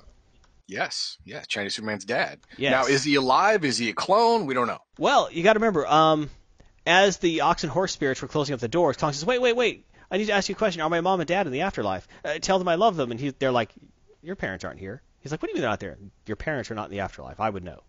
No, no, no, no. They, they said your parents have not arrived. Yeah, well, essentially, they're not in the afterlife. They're not dead. Yeah. So his father's still alive. Well, give, he might be in, in a coma. coma. Maybe, he's probably yeah, whatever, a, something. Might yeah. be a medically induced coma, but he's not dead. Maybe. And his, he's believed his mother's been dead since he's been a child, but his mother right. faked her own death to work for some shadowy Chinese organization making superheroes. Like him. Yeah, like him, which is kind of creepy. Very creepy. It. So that's a neat subplot. But anyway, they found the back-to-tank body, and you see Kong's mother in the background, like, grrr. So maybe they get caught, maybe they escape, maybe they captured and explained to them, you cannot let Kong know what's happening here, because it would be bad for him and all of us. Who knows? But uh, they've done a great job with the writing of this book, introducing strange concepts like this. They've managed to hold a lot of things together. Um, I'm interested both in... I'm interested in all the characters. The, Chinese, the Superman, uh, Boxy, Batman... Uh, the Chinese version of Wonder Woman. I find them all very interesting characters. Uh, the new character they've brought into the fold, the uh, Chinese version of Flash. They've done a great job with all these, and I'm really enjoying them. Uh, surprisingly so, because they really could have gone into the realm of, you know, cheesy Chinese knockoffs. And maybe it's because they have a Chinese-American author doing it. I'm sure that helps. But they've done a great job keeping it true to, like, Chinese roots without coming off as silly. Yeah, I'm, I really like this book. Uh, I really, I'll, I'll give it a four, maybe four and a half out of five. I really did like it. Yeah, yeah, it's it's a solid four. I mean, uh, stuff stuff can be can be said to make it a four and a half easy, but it's a solid four. Yeah, solid four, maybe plus. And the the art is always great in it. There's even some like massive fight scenes which don't turn into just mush. There, everything's pretty clear and concise what's going on. And as you've heard from our description, there's a lot of stuff going on back and forth in this book, but they managed to make the whole thing clear yes. when you're reading it. Yes. I mean, the the the, the uh, story is is cohesive. It, it never loses track. There, there's a reason for everything that happens. Uh, it's it's all uh, the the storyline is all fully fully fleshed out throughout the entire thing. There's no amb- there's no ambiguity like, oh, it gets kind of gets kind of weird here or weird there. That doesn't happen. I mean, it, it just keeps flowing. You know, the the pace is excellent. Very true, very true. Uh, what's your, uh, you said you give it a four as well? Oh, easy, yeah. Easy. Four, definitely. Four, yeah, yeah, definitely, definitely. Um, also, let's talk about one other thing. Uh-oh. I think I already have an image of this. I forgot to make a slide for it, but I was going to. Well, then, well, Let's then talk it's about R N G. X-Men Gold number one. Actually, this oh, would be R N G. Oh, yes.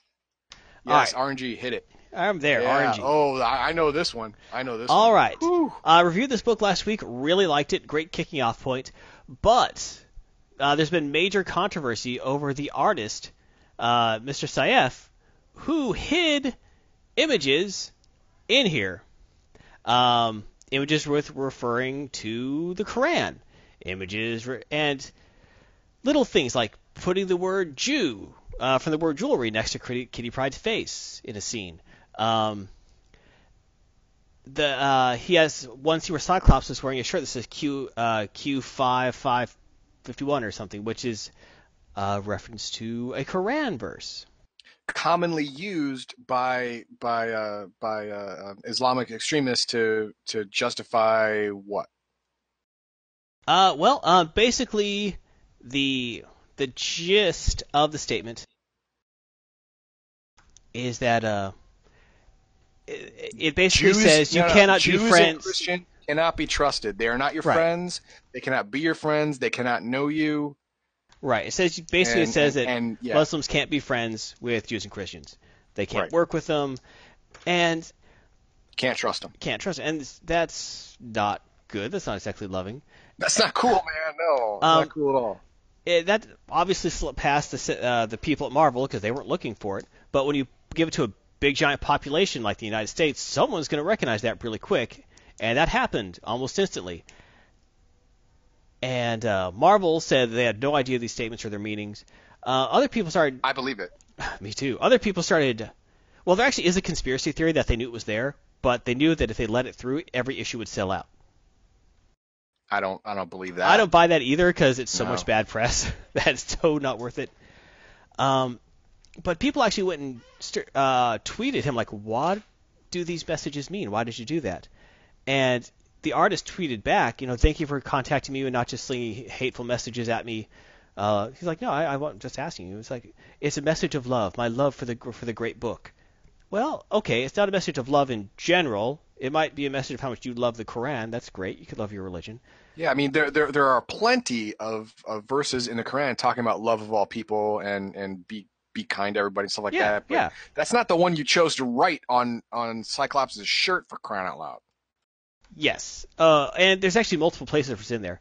Um, it also references he, – he also puts two one two, which references uh, uh, second of December, which was when there was a giant protest in his homeland of Indonesia against their president because he is a Christian.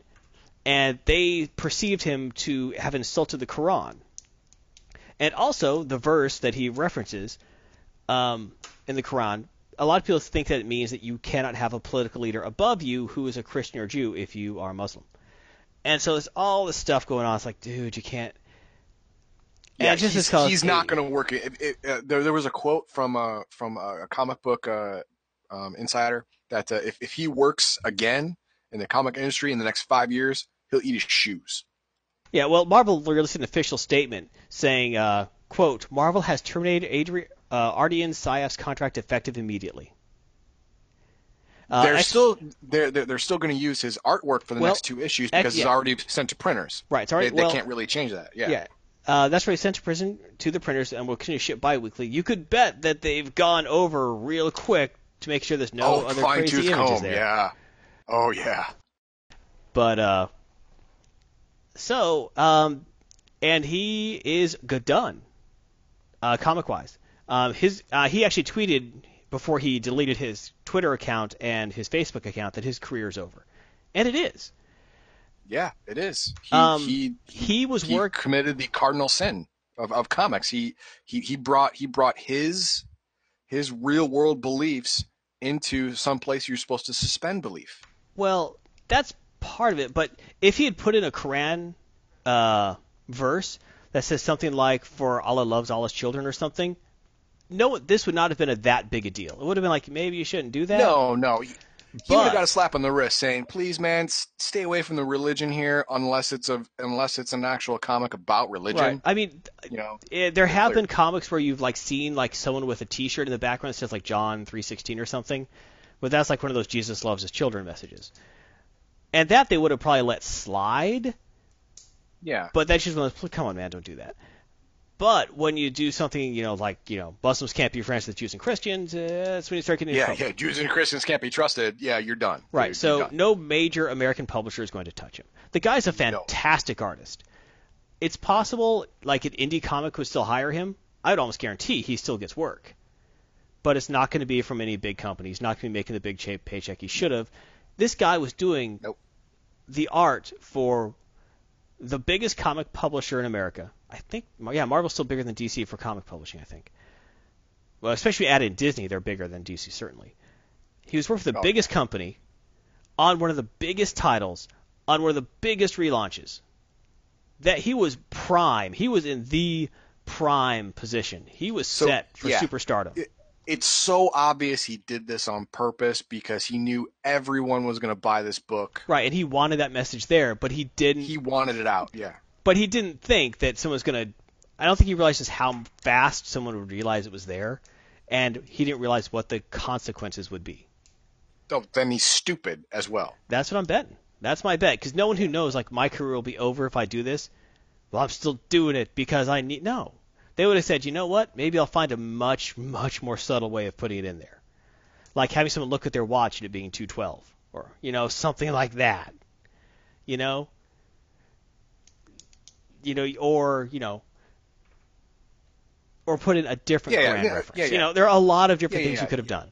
Exactly, yeah. This... I mean, if, if if you wanted to advance your faith subtly, there's a lot better ways to do it, and he chose this, which means that, no, man, you're done. Get out. You're done. Right. And he is, his career's over. He's done. And it's a shame because he is really talented and did a great job with this book, other than the hidden messages. Uh, it's a shame, really. But it's become a big controversy, and every single issue of X-Men Gold has pretty much sold out. Um, I don't know if it's I don't know necessarily how long-term collectible it's going to be, but uh, I've seen people, you know, buy thirty issues of this. You know, I think that's silly. I don't think it's going to be worth that much in the future. But it is a nice little footnote. But it's a shame. It's a great book, though. Even with the hidden messages. Yeah. Other than that, I mean, if you erase those messages, oh, and that—that's the thing. I mean, uh, they're they're they're going to have to delay the the electronic release of this. Oh no, it's already out. They, oh, were, they wiped it out the electronic release instantly. Okay, good, good, okay, good. Yeah, they, I was going to say they have to delay it to to wipe out those messages on the, but they did it already, so that's yep. that's quick work. Which also is part of why I don't like digital media. I know it sounds silly. I'm doing a podcast, but like digital print media, di- the digital format is so malleable. It's so no, no, not it's, real. Yeah, I get it. I get it. I get it. It's it's a whole it's a whole Lucas deal. I mean, you can you can change stuff, you know, add stuff, delete stuff, whatever, and then re-release it and never never release the original ever again. Yep. And you know, it's that idea. It can go to the point where like you look like, oh man, they have the hidden message, and then you go, you show your friend, look, he's like, it's, what? I don't see a thing. Oh, it's gone. They can pull it instantly. You have no control. And you, it makes it possible to edit history. Kind of like you'll, people will put out insane statements on uh, Facebook or their personal website, and then people are like, oh my God, and then they change it. And like, oh, it's not there anymore. Usually people screen capture that stuff, but it's now theoretically possible to make something go away forever, which is something that uh, Big Brother would have loved. No, the, the, there's always going to be the guy to yeah, yeah. There's always going to be a guy to screen capture it and then put it on Reddit or four chan or whatever. And then uh, it's gonna for be now, there will be. You never know yeah. about the future, my friends. All right, fair enough. So that was the big comic book controversy. Also, the uh, Wonder Woman trailer came out, and that movie looks excellent. Yes. The, yes, it does. The Star Wars trailer just came out, and no one will shut up about it. No, teaser, teaser. Teaser trailer. Teaser. It's a trailer for a trailer. Yes, yes it is. And uh, have you watched it? I have. I have not, because when I see something five or six times in a row on my Facebook feed, I throw up my hands and say, I don't care that much. Aw. Rage no. quit. Yeah, pretty much. It's like, dude, nerds, I get it. I get it. It's... uh. Exactly what you expect from a Star Wars film. Congratulations. Okay, the the, the really big thing that you take away from it is that uh, Luke is to, is is telling everyone, listen, the, the Jedi cannot come back. They're they're done. He he has he has lost faith in the whole Jedi Order thing. So how is he going to train this uh, this girl? What's Rey. her name? Rey. Rey. How is he going to train Rey and uh, the the the other guy? What's his name? Are you talking he, about he, yeah, it's, talking about Finn? Yeah, or are you Finn. talking about uh, uh, if, if, evil if, guy? Finn and Rey. Yeah, if if if if he has force ability at all, which is not determined really, but uh, um, how is how is he going to train them if he's not going to train them in the way of the Jedi? Because he he has he said in the trailer the Jedi are dead; they need to stay dead, and that is a whole thing. And the the next movie is called The Last Jedi, and that would be talking about Luke. Because if he says that there shouldn't be any more Jedi, he'd be the last one, because he, he was trained to be a Jedi by Yoda. He's trained to be a Jedi, so he is a Jedi. I mean, he said it in in in the um what do you call well, it? Well, maybe the, he's made up his own thing called the Jedi. Jedi or whatever, whatever it was beforehand. Yeah. No, but, it's, uh, it's Jedi because it's a it's a you know Jed. Uh, his son was Jethro, so what followed the Jedi would be the Jedi. Nice. Or you could say it's a mixture of Jedi and Sith. Okay. It works both ways. Yeah, but uh, yeah, there there were there were people before the Jedi that that uh, you call them you know, they embrace both the light and the dark, you know, gray type thing. Sons of Ren or something. Yeah, yeah, I don't know. No, no, no, no. That this this this was in the in, in the books that are now no, no longer canon because of Disney. They were never canon in the first place. Maybe they're trying to bring. No, no, no, no. They they they, they were they always were, extended they were universe. They were never canon. Oh no, they they were they were considered a thing. Nope, they were, they were considered universe. a thing. They were never canon. Okay, I'm not I, I'm not going to believe that ever. But uh, um, they, they they touch on that in the in in the books.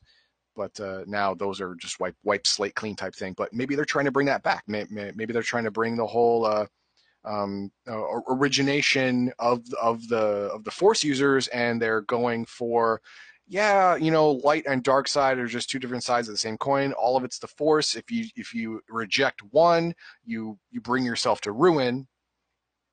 I mean, the the Jedi had twenty thousand years of, of of prosperity, great, but they en- ended up being ruined by the, the the other side of their coin, the Sith, and the the Sith brought about their own ruin because quicker because they're d-bags, but uh, because they also did not embrace both sides of the coin. And no, so, no, no. The problem is both sides embraced the Skywalker family. That is the problem.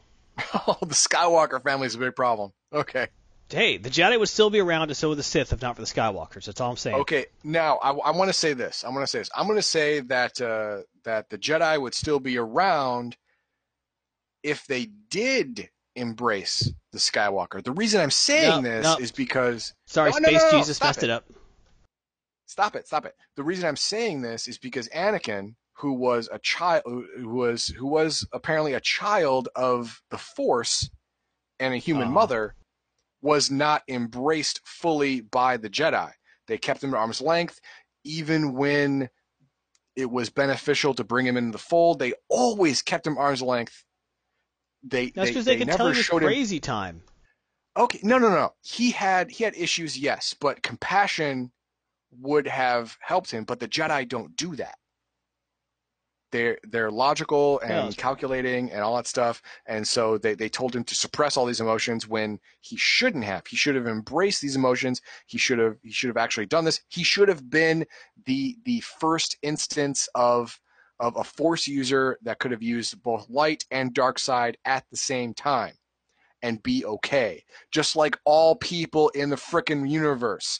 They're both good and bad at the same time. You're good sometimes, you're bad sometimes, but hopefully you strike a balance between. That's all Shouldn't people. Shouldn't the Jedi have a higher purpose and be above that thing? Yeah, that's the Jedi's way. That's the Jedi's way. And it's it's one side of the coin thinking. Reject all bad, concentrate on good. You only live half of a life. No one is all good. No one is all bad. Jedi should not, I mean, Force users should not be any different. But they couldn't see that because, hey, what's been working for twenty thousand years has to keep working, right? No. I don't know.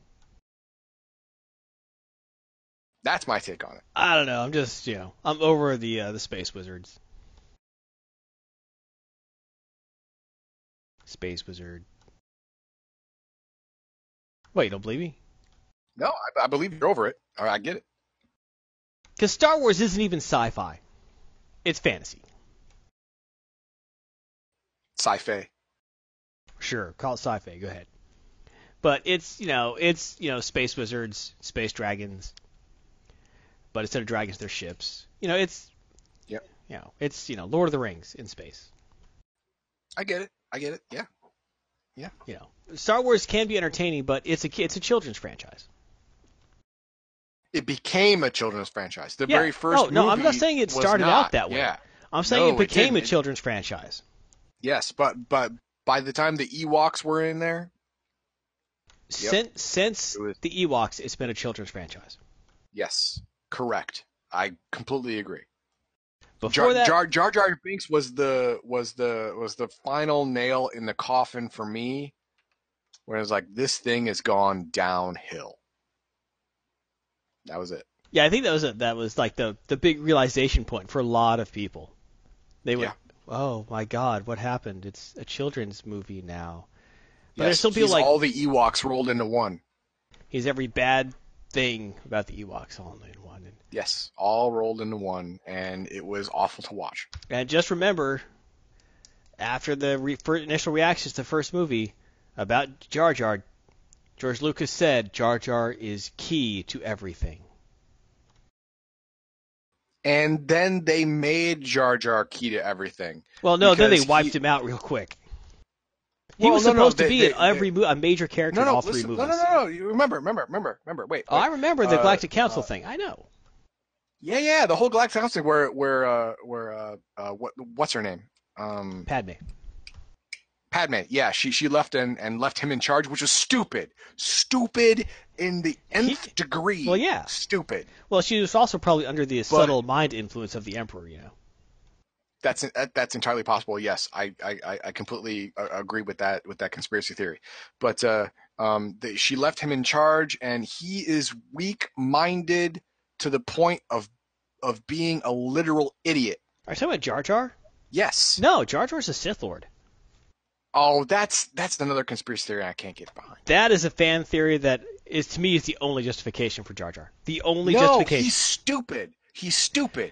He's too stupid to have been in the film unless – you got to remember, Lucas ha- doesn't have original ideas. Uh, what he does is he takes other ideas, usually from Japanese cinema, and then puts his fantasy space twist on it. Jar Jar is the role of the idiot beggar, who you've seen a million kung fu films. He's drunk all the time. He falls over. He's silly. Kids kick him and laugh at him.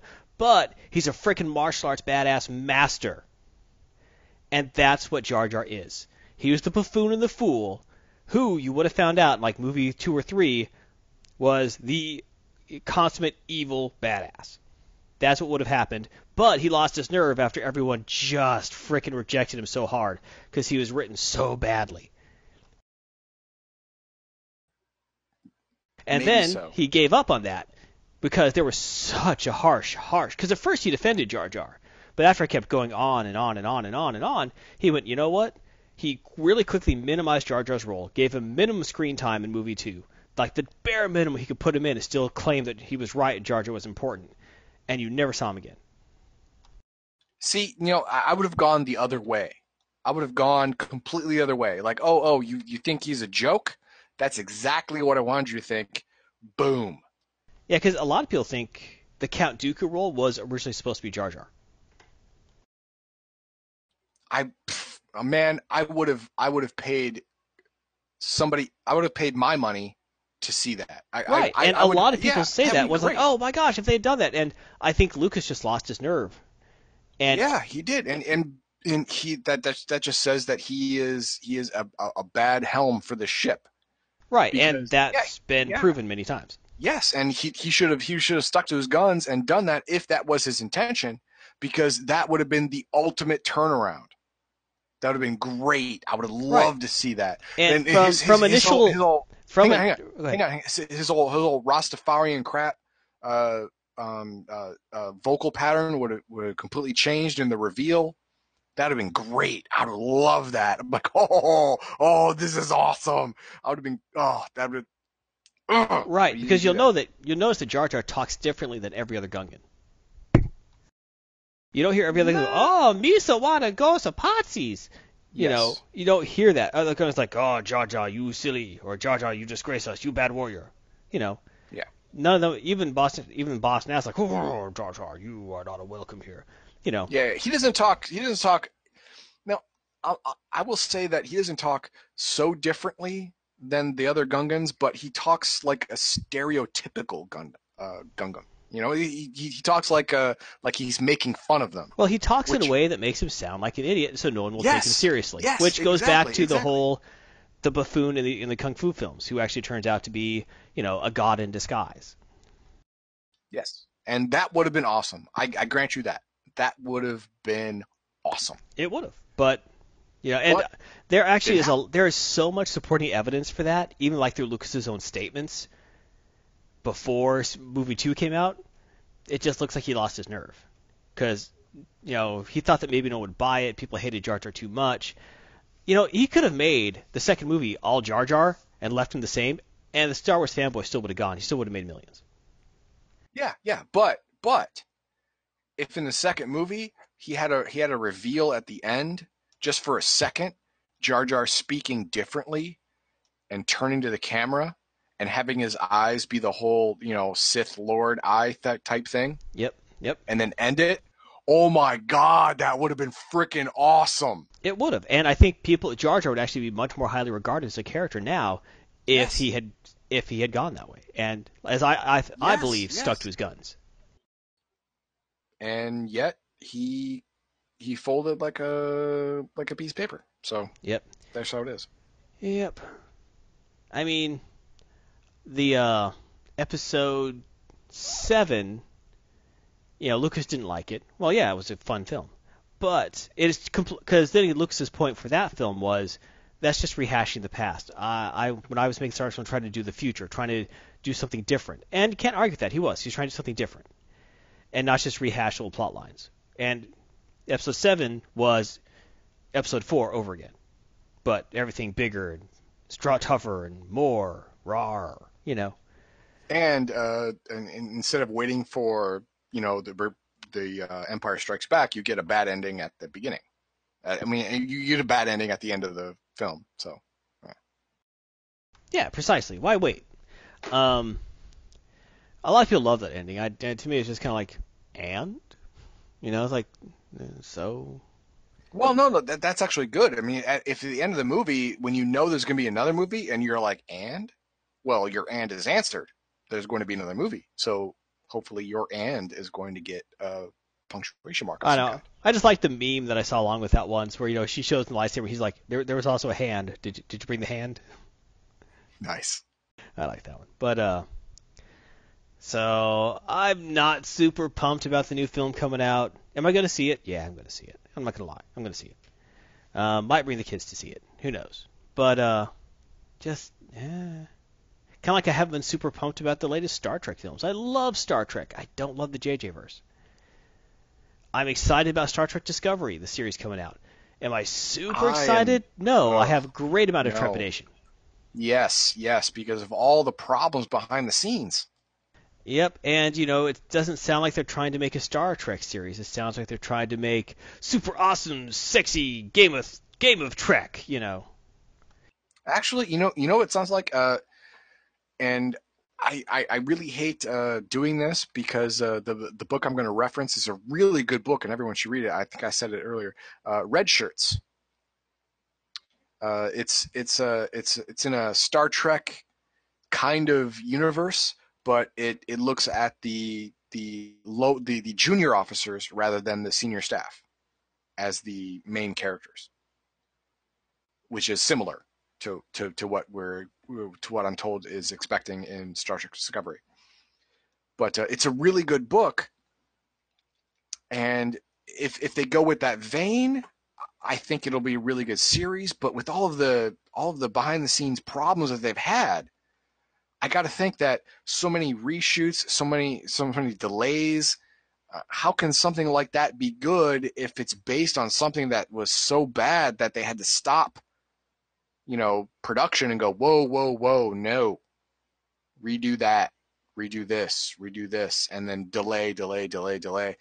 I, I have real, real trepidation, just like you said, about about the whole Star Trek Discovery thing because uh, the, the idea is sound because Red Shirts was an excellent book, but, oh, man, there were so many problems I've, I've seen and heard on the grapevine and, and rumors and stuff like that, that is so bad, so bad. The the, the cast is solid. Right, I mean, and the cast looks really solid. Yes, yes. The the, the, the, the cast are, are solid actors that have been good in other things, so I believe they can be good in this one. So I, I can't believe the acting is the problem. I have to believe that the writing is the problem. Right, and well... if that's true, then this is going to suck balls. Well, here's my thing, though.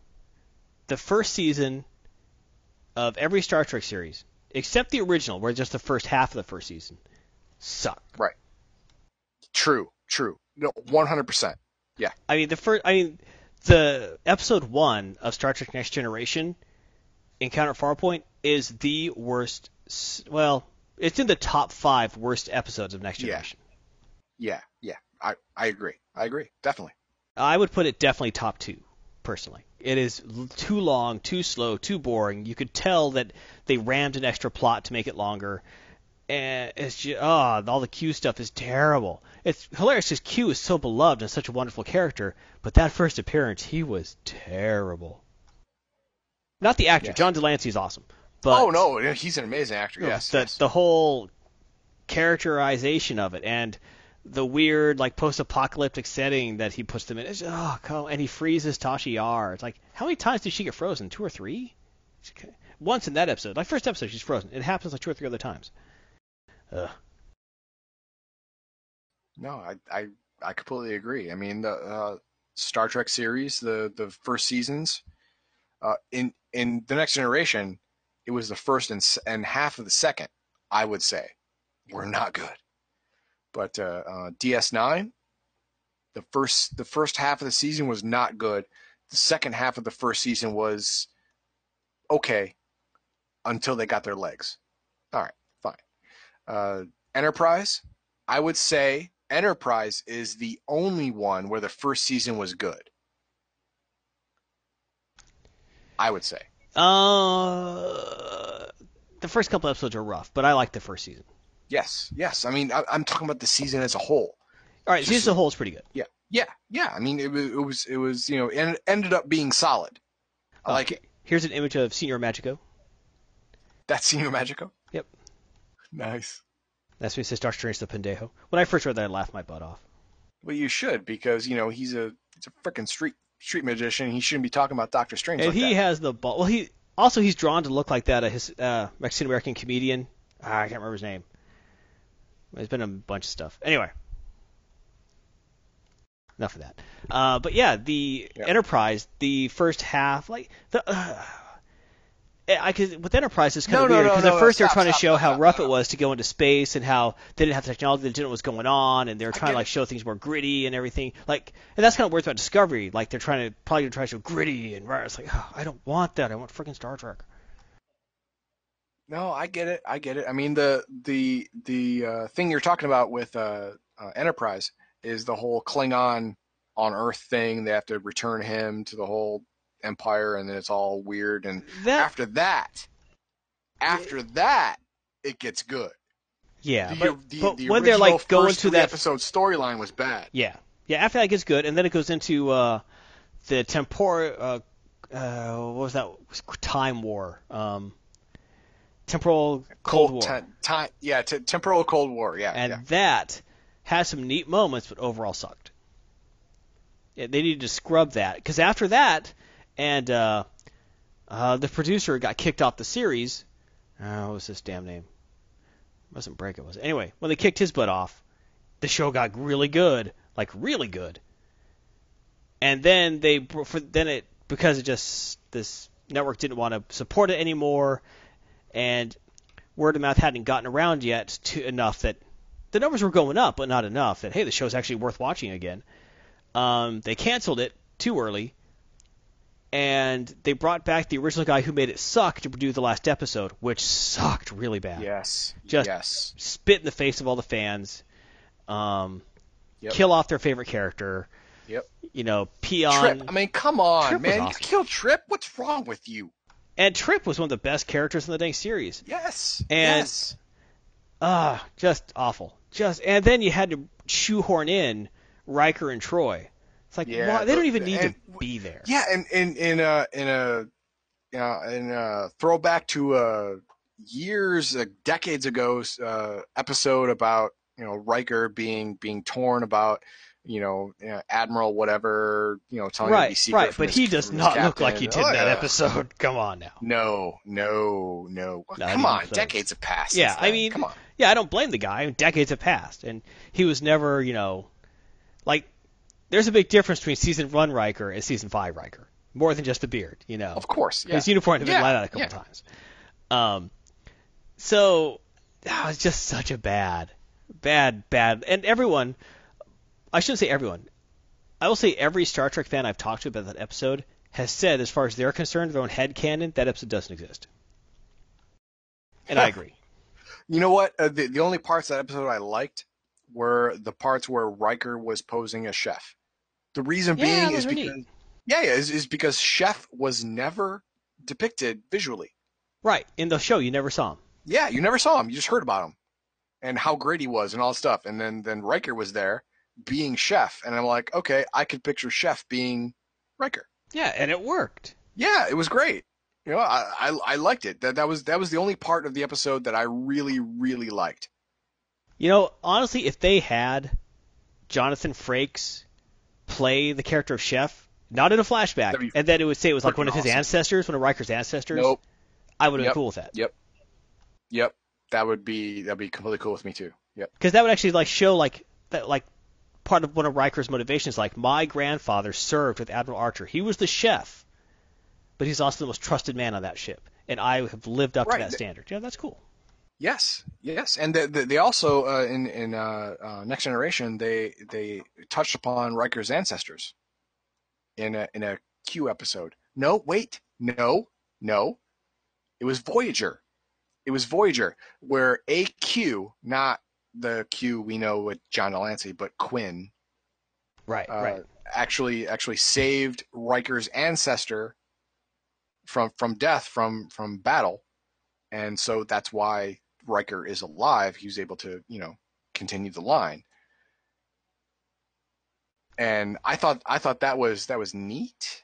I didn't think it was great. I thought it was neat, to, you know, to, to give some some backstory to Riker about this. And and uh, um, if if that had continued in uh, in Enterprise, with a, where where Riker's ancestors were uh, tangentially important, that would have been great as well. I would have liked that. I would have been down with that. Yeah, but they didn't. But they either didn't or couldn't do that. I understand that they couldn't do that. I get it.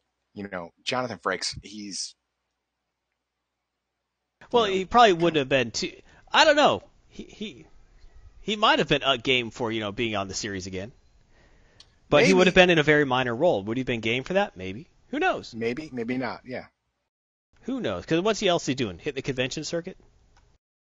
Uh, plus, this is all hindsight. I mean, well, this is all know. conjecture, of course. Yeah, exactly. So, yeah, we, we, we, we can't really say for certain if you would have yes, no, maybe this whole thing. But yeah, it would have been fantasy booking. Yeah, yeah, yeah. We, we can all agree it would have been neat. Yes, we'll agree on that, certainly. Yeah. Yeah, but the uh, uh, I just I hated that Discovery. I'm trepidatious about, but hopeful. I still hold out hope, but I expect the first season to suck. I just expect that to happen. Um, I also wish that the new series was happening post T N G. I'm tired of uh, new series. And it's only the second time they've done it, but Enterprise was before all the other series. Now this is like in between uh, original and T N G. Like, we don't need a series there. You know, why not move the timeline forward? Well, no, no, no, no. The the, the reason being is because they don't want to step on Star Trek Online. Because it, it, it is a licensed I, I honestly, deal. I honestly don't think they give a, a rat's ass. No, no, no. It, it is a licensed deal. I mean, Paramount, it Paramount is. has stake in that. It is, yes. But you know what? The J J-verse movies are licensed too, and they could give a rat's ass. Yeah, it's true, but they've already they've already uh, given the demarcation point for the J J J J-verse. Well, they have. You know, they said, okay, this yes. is an alternate time. They were very, very that. Very they were clear. Very yes. In the movie, they're so clear to the point of like yeah, eye rolling, like I get it. It's like kind of like they should have just put like a big rolling disclaimer at the bottom. Hardcore Trek nerds, please do not be mad at us by anything happening. None of your timelines are affected by this. You can still love all the T N G. That all still happens. Please do not reflect this that this did not. You know. Right. Right. I, yeah. I get it. I get it. So it uh. But the problem with I under, uh, I don't know. I just wish they had continued the time. They could have worked with the S T O timeline if that was a concern. They could have, yes. They they, they really could have, but because uh, they they're chose... not in an Enterprise ship, they yes. could actually incorporate. And that actually would have been a great boon to the game as well if they had incorporated the S T O timelines, which have been excellent, into a new series, which is post D S nine, post Voyager, uh, things going on, and they could still talk about, you know, they could even bring in like uh, the new Enterprise and the new captain who is, I just forgot the Sean. name of the race. Yeah, Sean, the blue, who is a Andorian. Andorian. Andorian. Yeah. Andorian. And that would have been cool. You know, just mention him. And you, oh, uh, yeah, there he is. And just talk to him on the view screen about, oh, we're having this big Borg inva- uh, fluidics invasion. Can you help us? You know, that would have been cool. Yeah, and I, then I you, believe that. Yeah. You could even go to the point where uh, Cryptic could go back and rewrite some of those older missions so that the it actually matches with the, uh, like, just put the, the Discovery in, like the ship is there, you know? Well, now that goes against your your uh, previous saying that so? uh, the, the digi- digital media is fluid, right, and it's, history can be rewritten. Exactly. So... So and, I said it's bad that they could take things the... away from you, but you know what? I cannot play the original missions I played in Star Trek Online anymore. They're gone. When I first bought Star Trek Online, when I played in the beta, all those training missions, all those initial missions, everything is gone. The vo- the Spock voiceovers were all done by Zachary Quinto, and those were all gone. Hmm. Okay. And they're all Leonard Nimoy voiceovers now, which is cool. Yeah. But at first they couldn't yeah. get Leonard Nimoy, but they could get Zachary Quinto. And they were pretty good. And then it became Spock pretty quick. And it became Leonard Nimoy, which were cool too. But a lot of those missions, and that's just part of like what you do when you're updating your systems. Like this mission's actually really clunky, let's change that. And that'd just be something cool to see added, you know. It's not like they're taking something away from you. Something important, you know. Oh, but and if you play M M Os, Lucas... you got to get used to the idea real no, fast. No, no, stop, stop. What? That, no, stop. That, that, that's what Lucas thought too. Yeah. Well, Lucas was you're, wrong. You're that not was taking bad. away. No, you're not taking away. You're adding. Well, well he always intended for that to be there. What's so funny is thought, actually some of that stuff. Well, the thing is, giving. Some, taking away. That's what he thought. Some of that stuff in the digital release Lucas did, and we're back on Star Wars. Um, some of that. Actually, he was right about. Some of those edits kind of are, were good. But when he had to add in, like, weird animals walking in front of the camera or walking it, like, there's a scene where, like, you put this giant four-legged animal walking in front of the whole crew. For, like, three seconds, you can't see anyone, but you hear them talking. What the F is the point of that? You know, that was just stupid. Or when you're having Jawas trying to corral an animal and it poops and they fall in it. What the hell? That is totally unnecessary. Okay. But but when you have like the stormtroopers riding around on dewbacks, in the original version, there actually is like one or two dewbacks. They're in the background. They're blurry. You can't really see them very well, but they're there. He wanted them there, but they couldn't get them to look good enough to be on primetime camera, so they were kind of off to the side. So actually, okay, yeah, he did initially want that stuff. You know, so there, there's good and bad about it, mostly bad. Because he turned what was a fun space opera into a kids' movie. Yep, failure. I get it. Yeah, it was a total failure. Yeah. But that's not to say you can't go back and redo things and have them be good. Um, like the director's cut of Blade Runner. Okay, I get it. Which is excellent. Yeah. Uh, let's see what else. But no, I mean, that's, that's it. We're done. Well, this is mainly. I mean, We're most done. of the talk was simply about you know, you know back and forth Star Wars, Star Trek. But no, that I think that's that's pretty good. That's a nice sum up, I think. Yeah, yeah. We had a good time here, and we we uh, went through a lot of a lot of stuff, and I'm glad to it happened. I mean, it's great. I'm surprised you defended Star Wars so much. Eh. There, there's a lot of things I like about Star Wars, and really the original, because my my my parents uh, bought the original V H S of Star Wars. Very nice. Uh, in in the in nineteen seventy-eight, I believe they they bought it, and uh, I I watched it a lot, and yeah, I wore out it, my original it, tape. Yeah, it it really really hit my heart. So. You know, Star Wars is a thing for me. I mean, I, I'm, I'm a, I'm, I'm a fan. Even even after all of the things that have happened, I'm still a fan of the originals. I and think that's I, why I'm honestly so harsh on Star Wars nowadays, because I was so hurt by the prequels. Yeah, yeah, me, me too. Which doesn't yeah, make any sense. You know, it's it shouldn't be. Yeah, but I'm butthurt. It is, but... I am butthurt. Yeah, yeah, me too. All right. Well, any final words of wisdom there, Heathen Dog? even if your butt hurt, man, you just got to keep pushing through. You know, the things things can only get better when you think they are rock bottom. Seriously. I mean, uh, the the uh, Star Wars series. That's not true. Things can get better when they're pretty good as well. You know, things can always get better. No, things in, in my experience do not get better when they're pretty good. Pretty good is pretty much all you you can really really uh, expect in life. Pretty good means you have to maintain pretty good. Uh, that's just that's just the the, the life of ninety-nine percent of people in the world. Now, so, Garthon uh, says life is always getting better every day. You just got to make it so. Outstanding. Good job, Garthon. Yes. All right. Well, thank you, everyone. I think it's time to wrap it up and say goodbye to Heathen Dog and Garthon and their kin. We'd like to thank you all for kindly dropping in. So, as always, thank you very much for watching us here on this live stream or the audio version. Uh, you can, if you have any comments or suggestions, you can, of course, go to our website at legion myth dot com or legion myth dot t v. Let us know. You can also let us know on facebook dot com slash legion of myth. On our YouTube channel, just look up Legion of Myth there, kids. Like Legion of Myth. Subscribe to Legion of Myth. Show the love, kids. We love you. Uh, twitch dot t v slash legion of myth for our every single day streams. Come on now. Sometimes twice a day. Who gives you that kind of love? I'll tell you who. Legion of Myth. If you want to check out the audio version of this, the podcast is available on iTunes. If you're using iTunes, go ahead. Give us a review. Give us five stars. We appreciate that. Uh, also, check out Player F M, Stitcher, TuneIn, or download it directly from our website.